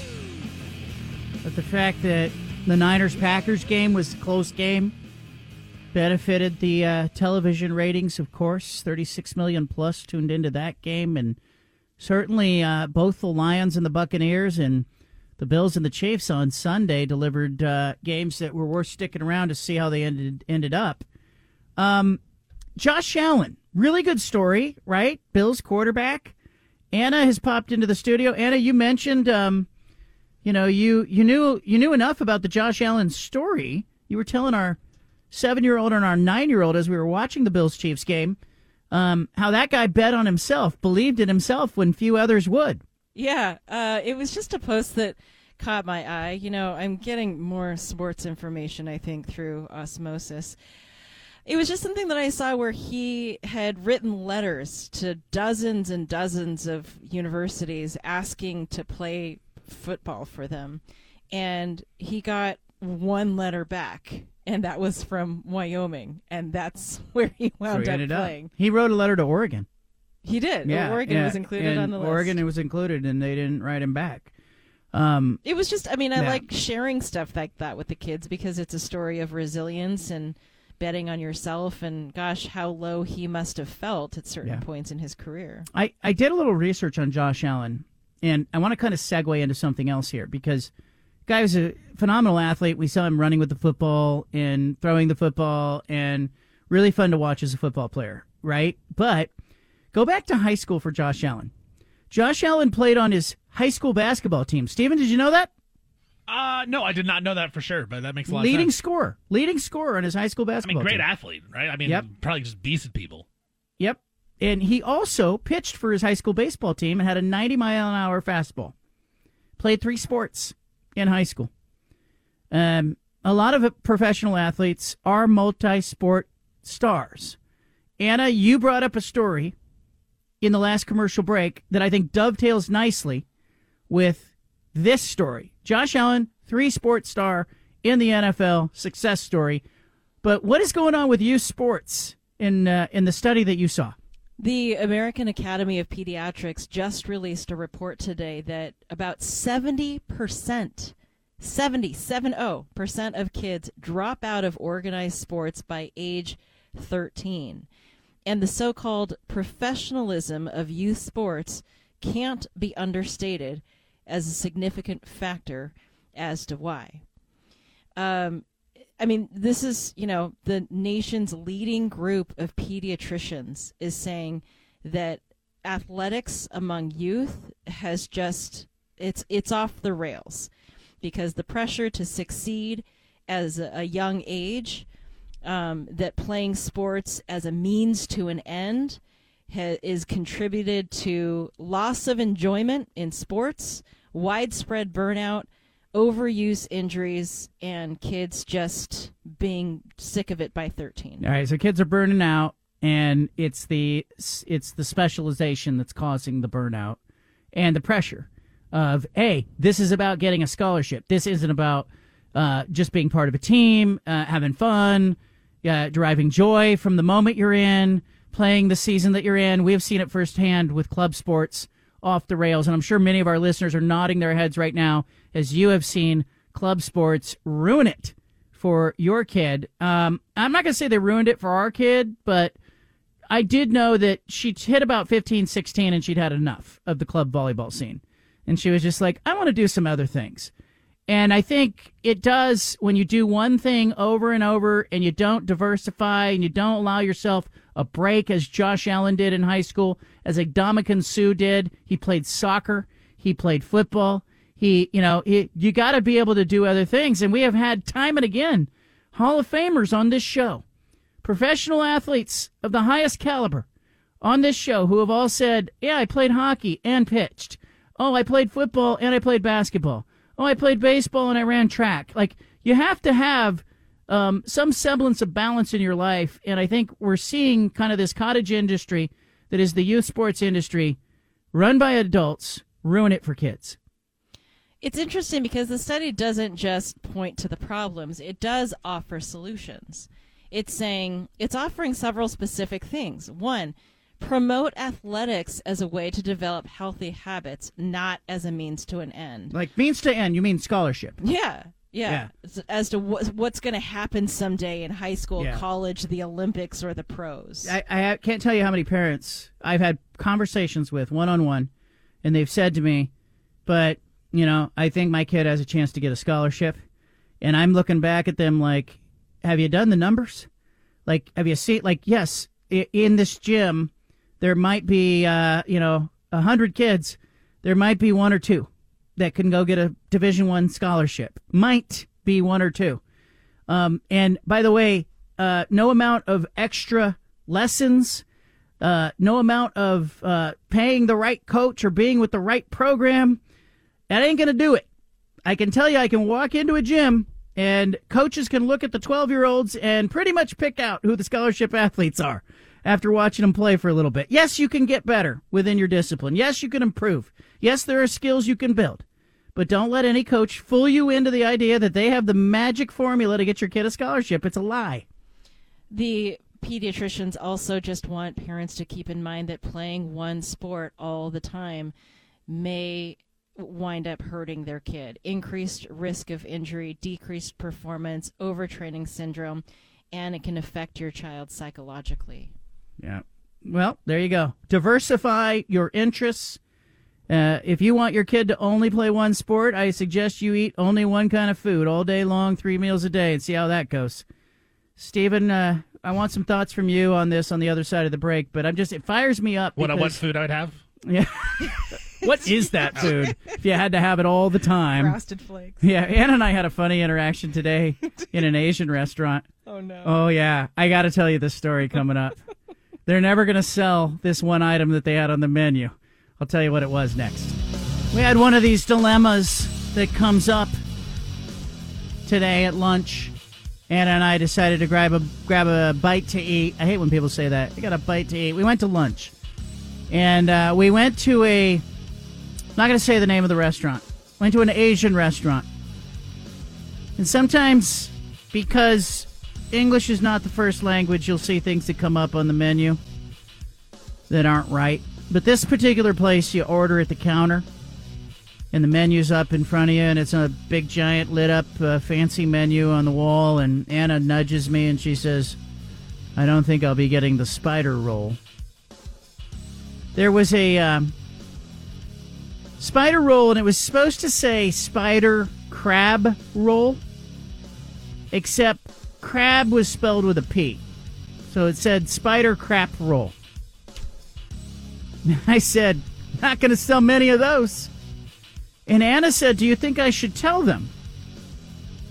And she also said, I think it comes better from an Asian person than it would coming from you. The bald white guy. Hey, I just tell it like it is, okay? is it a better criticism if it comes from somebody who also, you know, you is it better received, less like cuz if I point at it, they're going, "Oh, there's the there's the white guy making fun of our English as a second language." When in fact, you also learned English as a second language. Right. So, it's like- better from you? I, know. I spent my childhood correcting my parents on their English, so it's kind of second nature to Hundred me. percent better from Anna. Hundred percent. Thanks, Steven. Well, you know, we were in Beijing during the Olympics, Oh, and yeah, this was- stuff would come up on the menus because they were trying to cater to visiting, you know, tourists and English-speaking people, and so they put out like a second menu at every restaurant. Oh yeah. And the restaurant would have like stewed cock mm-hmm. on the menu, Yep. and I'd be like, "No, uh-uh." and and then after a little probing, it turns out that's stewed chicken. You know. There was so many lost in translation moments in Beijing, and, I, and yes, it's uh, it's very yeah. entertaining. I'm gonna go with the stewed chicken. Yeah. Can you please change that on the menu so I can digest it without feeling queasy? Um, no, but so you you did you didn't do it at the counter. I was surprised you didn't correct her. Well, because there were a lot of customers in the restaurant, so I was kind of looking for people. I- mean, she's Asian, but like she's clearly Korean, and I'm Chinese, so I, I and I don't speak Korean. So I wanted to communicate it to her, but I was waiting for more of the customers to clear out, Yeah. just to kind of quietly. it was have that was a moment too, Stephen, because I turned to Anna and I says, uh, "Do you think she speaks Mandarin?" And she says she's Korean, and I I wanted I to be mean, like, she might speak Mandarin. Does that not answer my question? Like, so I, so uh, I'm just walking around with Larry Yeah. David. It's good. I, it's uh, all good. It's come up a few times, you know, because like sometimes we'll be in a movie and something will be said, and I'll go, "What did they say?" And you go, "That's Japanese." I go, "Okay, sorry, sorry," um, but I I mean no offense by this, but the the spider crap roll probably they didn't sell any. Well, she said that. She goes, "Oh, no wonder we haven't been selling any." But how did the discussion go? Because I didn't get to hear it. You kind of pulled her aside. I just said you have a misspelling. That word is wrong, and it means poop. Yeah. And, and what did she say? and she laughed. She took a moment to like process it, and uh, and then she understood what I meant. It's not the first time I've seen that too on Oh, a really? on a menu like a Asian menu. Is the P and the B something that gets reversed a lot? Like crab, crap. I don't know. Is it turned into you know is that an issue? I can't. I You can't- tell me. I can't speak on a more general sense. Can you speak for all of Asia right now? What's going on with the P and the B? The official word from Anna right now. Yeah. Yeah, I can't make that All declaration. right. So what did she say? Ultimately, it get changed. What happened? Ultimately, she thanked me because she said, "Oh, I'm glad you told me," because I just wasn't sure. I was like, "Has anyone pointed it out to her yet?" And on the off chance no one had, I just wanted to make sure she knew. What if she had looked at it and she looked back at you and went, "No, it's right." Well, then I'd have to I'd Another have to shake my head and walk away. Check, said, please. I, I tried. I there you go. Uh, Stephen, before we get into the five at five, we were talking about youth sports. Real problem with coaches pushing for specialization. You've got kids. You've played sports. I'm a big proponent of letting kids play sports, make it enjoyable, make it fun. Go get an academic scholarship if you want to be uh, militant about it. Um, but uh, don't get sucked into the illusion that these uh, working harder, paying more, being with the right club is going to result in that scholarship. Where do you stand? Yeah, hundred percent with you on this one. I mean, when I grew up, I played three sports. I played soccer, basketball, baseball, and then when I you know I stopped playing baseball, I did track when I was in high school some. And um, yeah, it, it's good to get away from the sport that you actually care about the most, and it also helps you. Like not only you know. It, you don't have to play one sport to get better at it. You can play another sport and it, you know, get your hand-eye coordination better. It, it gets your mind off of it and makes you work on other skills. Then you can adapt to, to that. And you know, like you said, I have kids. Uh, my oldest is nine. He plays on a third, fourth grade basketball team.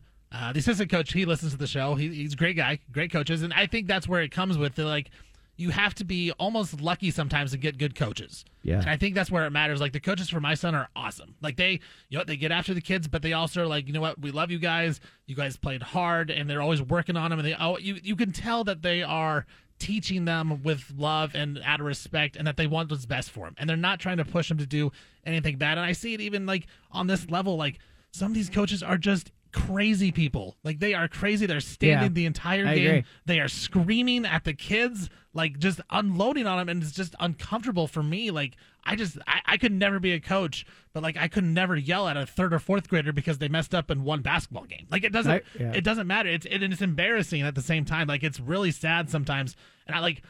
I my my son has been on some teams that don't have the greatest of coaches, and it's not fun for him. But now he has a good team. He has a good with good coaches, good kids, and it's a lot of fun. I think that's the most important thing. And you know what? If he wants to play when he gets older, he can. But if it's not, you know, go, you're right. Go try to get an academic scholarship. That's going to be much easier to get than an athletic scholarship. I can tell you that. But what do I mean? What advice can we offer to parents though? Because I think there is incredible pressure at younger and younger ages now for kids to specialize. There Yeah. are club coaches with kids as young as 10 that are saying, I-, I need you to commit to this sport year round, and I need you to not play other sports if you want to continue to play. That's a red team." flag. That to me is a red flag. If a coach is saying that, that is a red flag moment. It's all business now. It's just Yeah. one big giant business, and just try. If you are a parent, just try to remember that. Like it is a sales job for a lot of these people that they're trying to make as much money as possible. They may care about your kid, but they probably don't. They probably care about that paycheck they're going to charge Yeah. you. They care about the extra lessons. They care about the uh, the thousands of dollars that you're going to pay to belong to the club, um, and the summer training and the off season training programs that they want bustling with activity and kids. Uh, I saw something really interesting when we first got into the club scene. I saw, you know, immediately at 12, I was watching 12 year old girls volleyball. Okay. Mhm. I had no real experience covering volleyball, but Yeah. other than like I'd covered the Olympics, you Sure. know? And so you see like the best in the world, and now all of a sudden you're seeing, you know, developmental volleyball. And it was evident to me at age 12, like there were two or three kids in the entire Portland region who just stood out.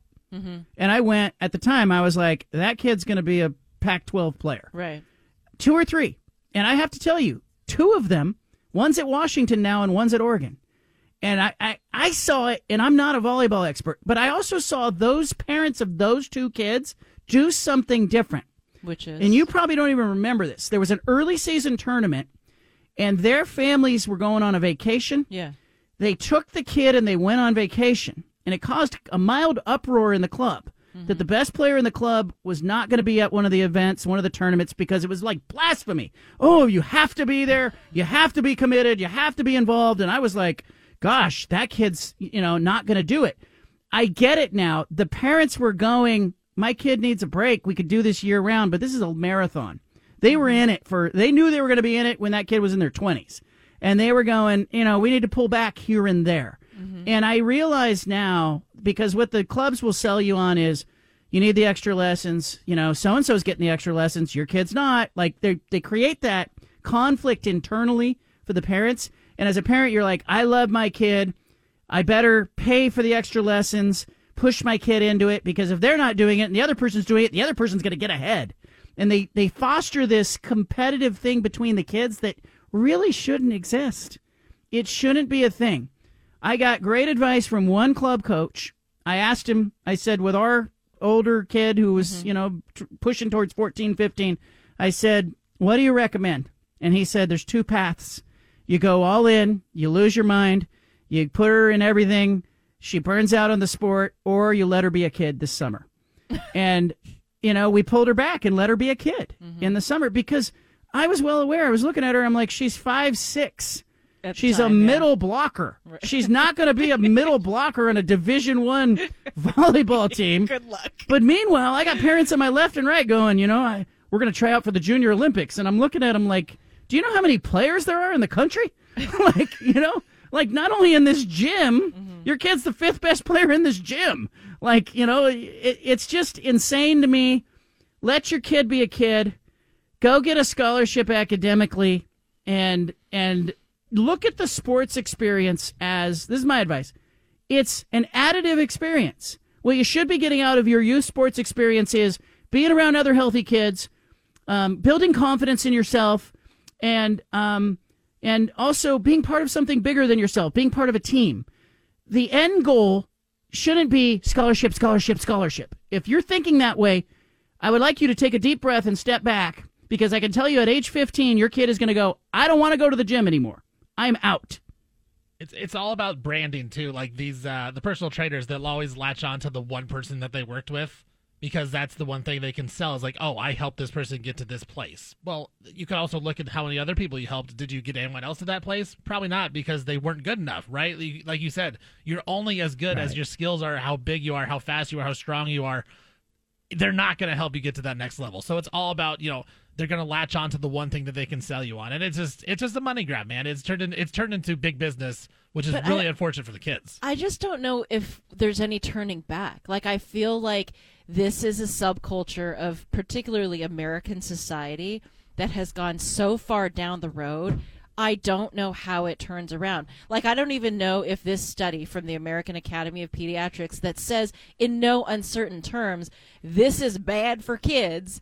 I don't think that's going to be enough to No. like turn the train around. It won't be, but um, we're going to have an opportunity. We have a seven year old and a nine year old. And the seven year old has shown some skill in soccer. She's good. Yeah. For her age, she's good. Sure. And I'm already hearing from other parents, are you signing her up for the club? Or are you doing and we're like, hell no. We've been to the puppet show. I've seen the strings. We'll see you when she's 12. She's going to work on having fun and having a Capri Sun at the end of the game and and cleaning her room, damn it. So that's where we are. All right, let's get to the 5 at 5. We got the five biggest stories in sports. What did Anna believe that they were? We'll find out. Let's do it. The 5 at 5. Number 1. Well, the 49ers don't yet know yet whether they will in fact have Deebo Samuel for Sunday's NFC Championship game, but they do know there's a chance. Turns out that his uh, shoulder does not have a fracture in it, um, so but the decision hasn't been made yet whether he'll actually play. It's this is the Niners are in a good position. I think they can beat the the Lions without Deebo. Like obviously, if they've got him and he's healthy, you want to play him. But I think they can win this game without him. I think they're the better team. They're playing at home. I think they can get to the Super Bowl without him. So the question to me becomes is it worth playing him in this game if you know that you got an extra 20 days of rest between now and the Super Bowl where you really are going to need him? You're going to need him to beat the Baltimore Ravens or the Kansas City Chiefs. I think the Niners can get by the Lions without Deebo, but let's see what happens. Um, you know, he's 50 50, they're saying. He did not get a fracture in his shoulder, but um, he's still hurting. And so I kind of think, you know, if he can't go, if he's not 100%, I think you wait and you, you hold him out for the Super Bowl. I might be in the minority, though. Number two. Uh, this story is rather amusing. Buffalo is refuting claims that it shut off the Chiefs' hot water after their playoff game on Sunday night. Uh, a rep for the city says the allegations are false. This uh, complaint came about from Chiefs offensive lineman Donovan Smith, who went publicly with the accusation on Twitter just after the win. They said he claimed that the sh- hot water in the locker rooms had been shut off at Highmark Stadium. A spokesperson uh, for Erie County, which owns the stadium, says that's not even possible. There's no way to turn off the hot water on one side or the other. Kind of funny. There's just hot water tanks that feed both the home and away locker rooms. I think it's really easy for people to fall into victim mentality. And if, you know, it's confirmation bias. I think the bigger thing was that the Bills players left the field sad, and the Chiefs players left the field dodging snowballs. And so they're getting snowballs thrown at him. Patrick Mahomes tried to run over to say hi to kids on the rail, and snowballs are coming from Philadelphia, you know, filing down at him. And so I think it becomes really easy to kind of fall into the mentality of, you know, oh, look at them. You know, maybe you just, maybe they ran out of hot water, Donovan Smith. You know, it wasn't. But it's still unfortunate to play a, a game in those temperatures. Nah. All you want is a hot shower. I don't know. I would have thrown a snowball at Jason Kelce, that's for sure. What'd you make of that? Uh, Him taking his shirt off. I, and, I have hot takes about it. I hate it. I hate it. You I, hate it? I can't stand the Kelces. They can go away. I love Taylor Swift. I love Taylor Swift. Even when he lifted the little girl up so she could show her poster. That's fine, but guess what? Your brother's playing. It's not about you. It- he made the entire game about him by going to tailgate with all the fans before, take his shirt off in a 60 degree suite where it's not super cold. Stop making it about you, man. It's about your brother. I had my tweet already. Like when the Chiefs lost, I was going to say the Kelces are out of the playoffs for good, but no, not for good. They might get to the Super Bowl now. Could you imagine the Taylor Swift hysteria if the Chiefs make the Super Bowl? My dad is convinced that the NFL is going to rig it so Taylor Swift gets to the Super Bowl. Mm. Usher's supposed to do the halftime show for the Super Bowl. I bet you there'll be a cameo by Taylor Swift if the Chiefs make it. Like all of a sudden they'll cut to the luxury suite and she'll a cameo. Like she'll be dancing. Yeah, definitely. Yeah, I mean, she doesn't need a cameo. The camera goes to her. Do you every think the 10 NFL seconds. is rooting for that? Do you think that they're Oh, all 100 jazzed about it? 100%. Yeah.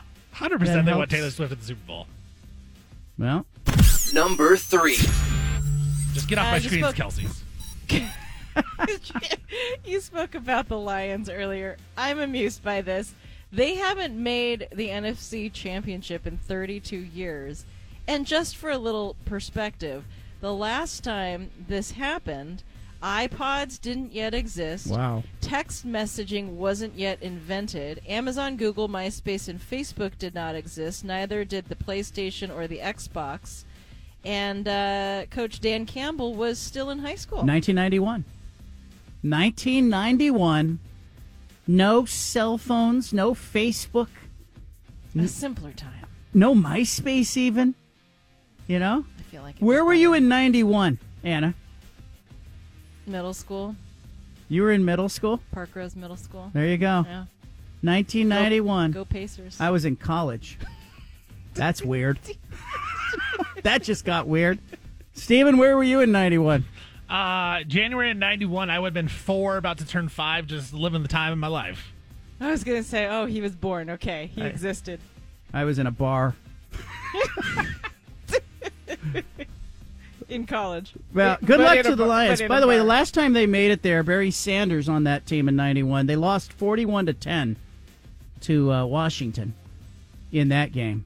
Second NFC Championship game in team history. Prior to that, they uh, 1957 they were uh, in the conference title game.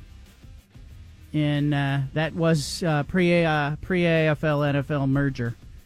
But uh, good good luck to the Lions. I just kind of think the road for them ends there, here and now. I think they still have a brighter future, though. You talk about the window to win in Buffalo.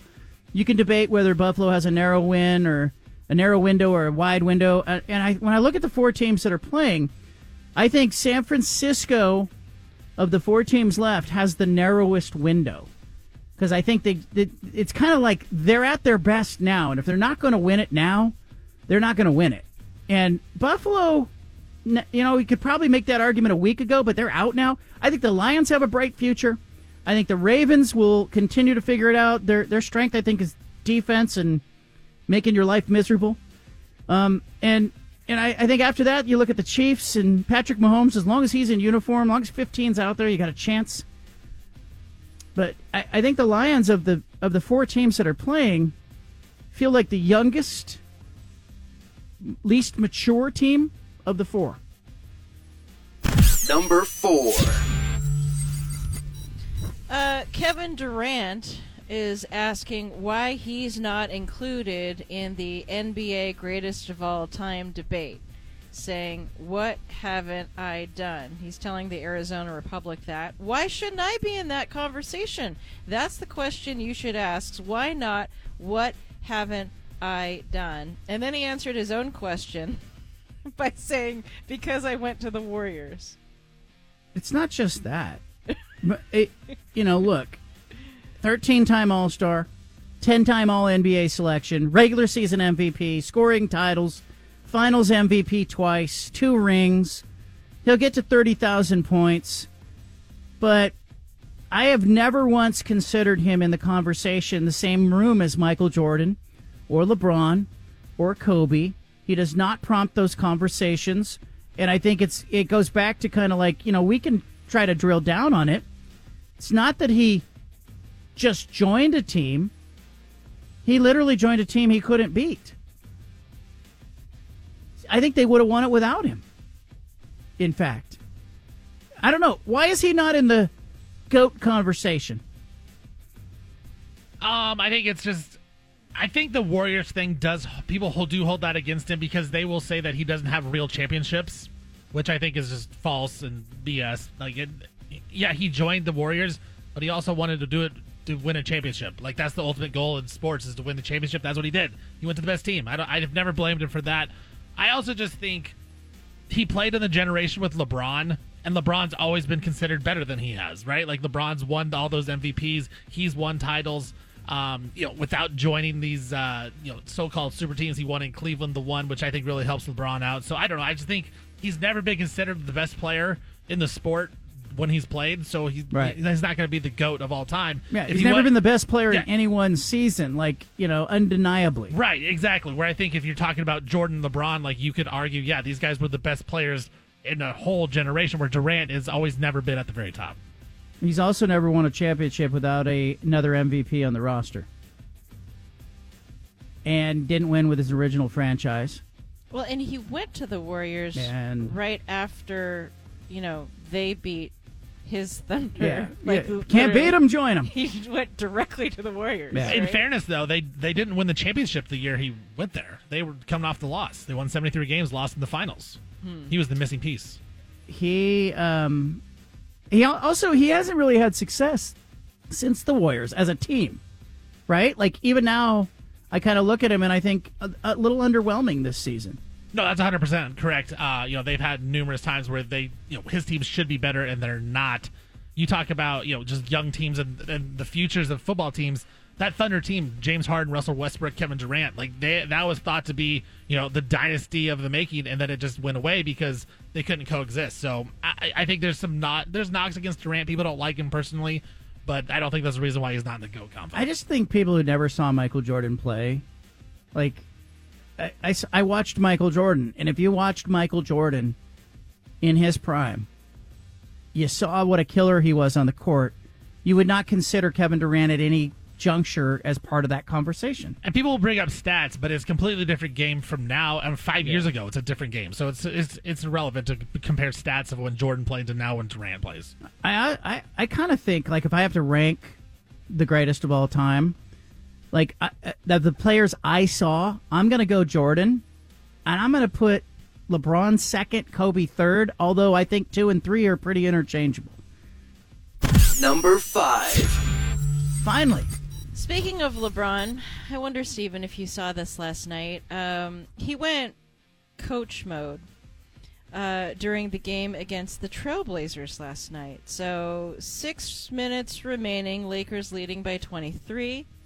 LeBron appears to decide that he's ready to take a seat on the bench and Okay. grab some rest. I'm done. So he uh, opts to commit a foul to stop the action, then calls a timeout, and ultimately appeared to take himself out of the game. Meanwhile, Darvin Ham seemed to initially express confusion, followed by what looked like an agreement.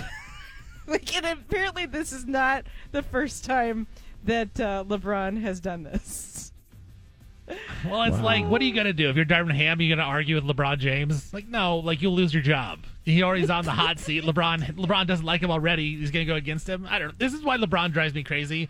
He wants to act like you know he's the GM and the coach and the player, and then when it doesn't work out, it's never his fault. it's just funny though, and it's funny that it ha- this kind of stuff always seems to happen against teams like the Blazers. LeBron's like, I got this. Let me just coach this Play, one. player coach tonight. That's fine. You know, I had a reader, by the way. That's the five at five. But I had a reader with a suggestion for uh, the uh, DeAndre Ayton problem with him unable to get out of his driveway. Um, Blazers need to get that guy a Zamboni. Can you imagine how much fun that would have been? DeAndre driving down the freeway on a Zamboni, getting to the arena. There you go. That was the answer to the, all their problems. Uh, leave it here. Stephen and I have so much more to talk about. Zambonis and more next. Consensus is the Niners and the Ravens. But I think you could build a case, certainly with Patrick Mahomes in this equation, and the 49ers not looking that great in the divisional round. You could build a case for anybody making it to the Super Bowl. Uh, what Super Bowl does the NFL want? What Super Bowl do you want? 503 417 7575. Let's bring out the conspiracy theories here. What Super Bowl does the NFL want?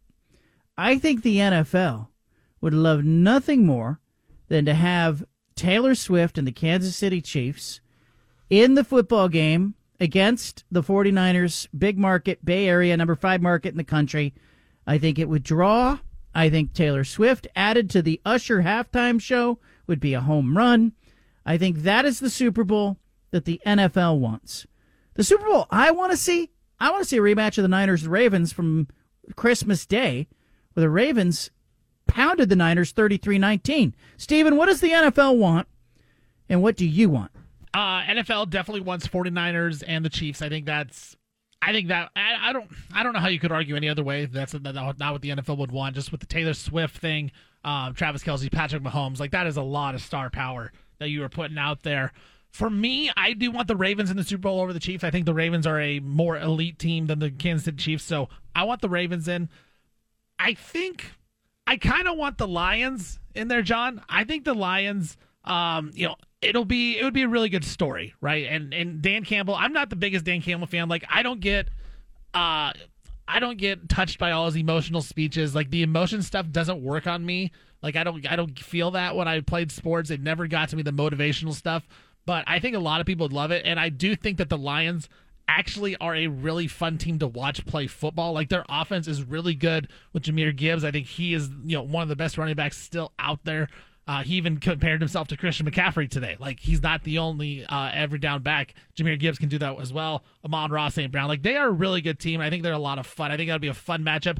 I saw the Ravens 49ers. I, I don't want I don't want to take the risk of having it be another uh, Christmas day where the Ravens just come out and annihilate the 49ers again. I saw that already, John. I want something different. But don't you think the Ravens would boat race the Lions? Like I, I think that game's not even close. I think the I think if I'm ranking the four teams, I think it's Baltimore, San Francisco, Kansas City, Detroit. I like new. I, I just like something new. I want something new, John. I've, I I saw this. The 49ers had their chance at home, and mm. they did do it. So you know what? Give me the Lions. See what they can do. I, I you're right though. I you know the point spread would definitely be higher if the Lions were playing the Ravens. That's five and a half. Five and a half, six. and a half, I think with the yeah. Niners it'd probably be three, right? Two and a half, three, maybe three and a half. But uh, I, give me the Ravens for sure over the Chiefs. I think right now I'm leaning. I would rather see the Lions. Uh, We'll see uh, what happens in the AFC at NFC title game. But you tell me, 503 417 7575, what game does the NFL want and what game do you want? Let's go out to the phones. Tyrone's in Portland. Tyrone, what you got? Hey, John. Hey, uh, I think how you called it the first time, KC with uh, Taylor Swift, and then you got Detroit with Eminem. So, yeah. and I'll take that- this off there, John. Hey, what do you? I, I'm a big Niner fan, but what do you think about Brock Purdy? Do you think he's the guy to lead us to the Super Bowl? I'll take this off there. I'm just kind of a little bit leery because I saw a little bit of the rain and his hands not that big, and and I, I I don't know. I'm just questioning that. I still question the guy, so I'll just take that off the air. I'm a I'm a dance with the one you who brung you or you brung. I can't what is that saying.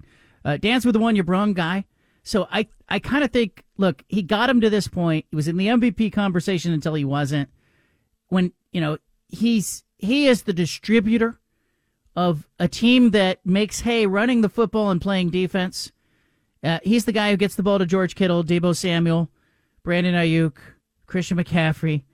Um, I think Purdy is good enough to win a Super Bowl, and I, and I and I think look, we can go historically back to quarterbacks who are not as good as Brock Purdy who won Super Bowls, and you know Jeff Hostetler comes to mind, Trent Dilfer comes to mind. Um, you know, I, I think Brock Purdy's better than those guys, and I think he's more important to his team than those guys. But you know, when he's not on, and there've been some moments, and certainly the Baltimore game on Christmas Day was one of those moments. Um, you, you really start to look and go, gosh, this team has everything but that position. But I think they're much better positioned than they were.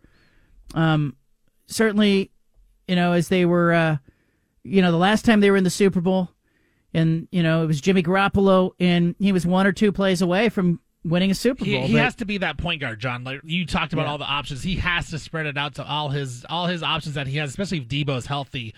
And I think for him, it's almost like the Josh Allen thing. Like as long as he doesn't make mistakes, the 49ers should be okay. In that Christmas Day game, you know, he made some mistakes, threw some interceptions, and then maybe that game is different if he doesn't do that.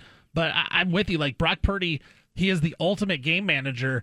And I just don't know. The worry that I have, if I'm a 49er fan, is that Kyle Shanahan doesn't trust him. He doesn't trust him in the big time moments to make a play, and he goes away from it and he tries to force the run with Christian McCaffrey, who is awesome. But if you're going against the Ravens defense, you got to have a mix of run and pass. And I just Yeah. get, I'm afraid that Shanahan doesn't trust Purdy to make that big time throw. Yeah, in a prettier Super Bowl, offensively, a prettier Super Bowl would be the Super Bowl that I talked about the NFL wanting.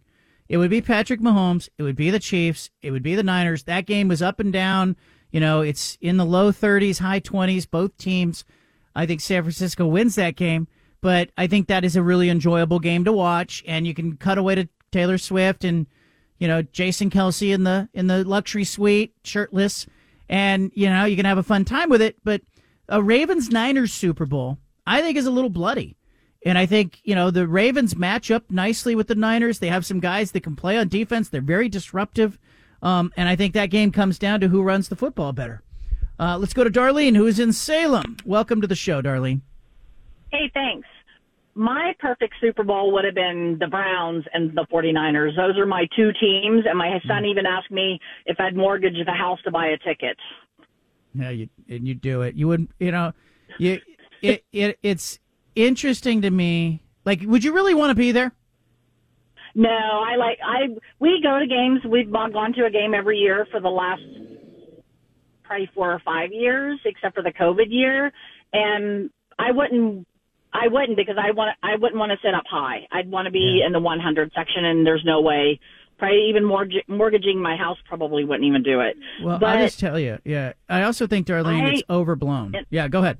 yes, I don't like either AFC team. So Hmm. I I was rooting for Buffalo to win last night. I do not like Patrick Mahomes. I'm with you. Yeah, I don't like the Kelces. I hate Lamar Jackson. to me, they're show offs and arrogant and think the game can't be won if they're not playing it and not realizing they have other teammates to help them win the game. That's my go. take on them. All right. You're, But I definitely so want who you, 49ers. who will you root for then? Who are you going to root for in the Oh. AFC title game? I probably I'll watch the game just because I love football, but I probably will not be rooting for either team. I would root for the Chiefs because I think the Niners will boat race the Chiefs. I love that. I love that she's gonna hate watch it. She's just gonna hate watch the game. But she's gonna watch. But we've all been in that situation. Like we hate the team, hate the player. I have to watch Yeah. though. Like what else am I gonna do? I'm going to say something here, but I don't want to sound like a snob because I'm not a ticket buyer who's going to the Super Bowl. I've covered nine of them. I've been in the press box. I've been in the stadium. I'm here to tell you, I have been to a lot of stadiums and a lot of venues. I don't think a Super Bowl is worth it. I think it's overdone. I think there's a lot of hype. I think the crowd is often detached from the game because it's a it's a corporate crowd. There've been some there've been some exceptions. I went to one Super Bowl where the Eagles fans did show up, but I've been there 9 times and I've left going, gosh, if I were a fan, this would be disappointing. Because it's it's a lot of hype, it's a lot of production, it's a lot of blow up, it's a big halftime show, but I think you get more out of being in like your team's home stadium for Monday night football.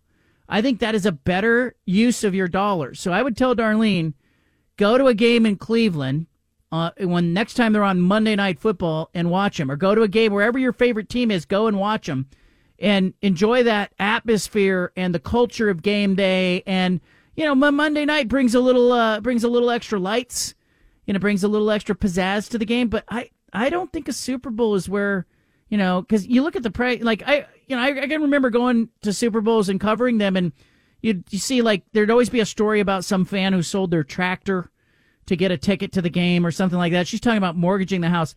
I don't think that that's the place to do it. I think you go and you see your team in their home stadium on Monday Night Football. You get the true experience. And at least this year, maybe just go to Vegas and go to some, you know, Yeah. go to the sports book and do that instead of actually going to the actual game. That might be even more Yeah. fun than doing the Super Bowl. Because you're right. Like, Yeah. um, there's been my dad was telling me there's been experiences where he's had friends that gone and they say it's one of the most boring games to go to. Yes. longer breaks, longer commercials, all that kind of stuff. murmur of the crowd. I can just remember like looking around the Super Bowl crowd thinking, gosh, this is a bunch of affluent people who work for companies that gave them tickets. This isn't like the diehard fans. And and for that, I would say like look, go to the college football playoff national championship game before you go to a Super Bowl.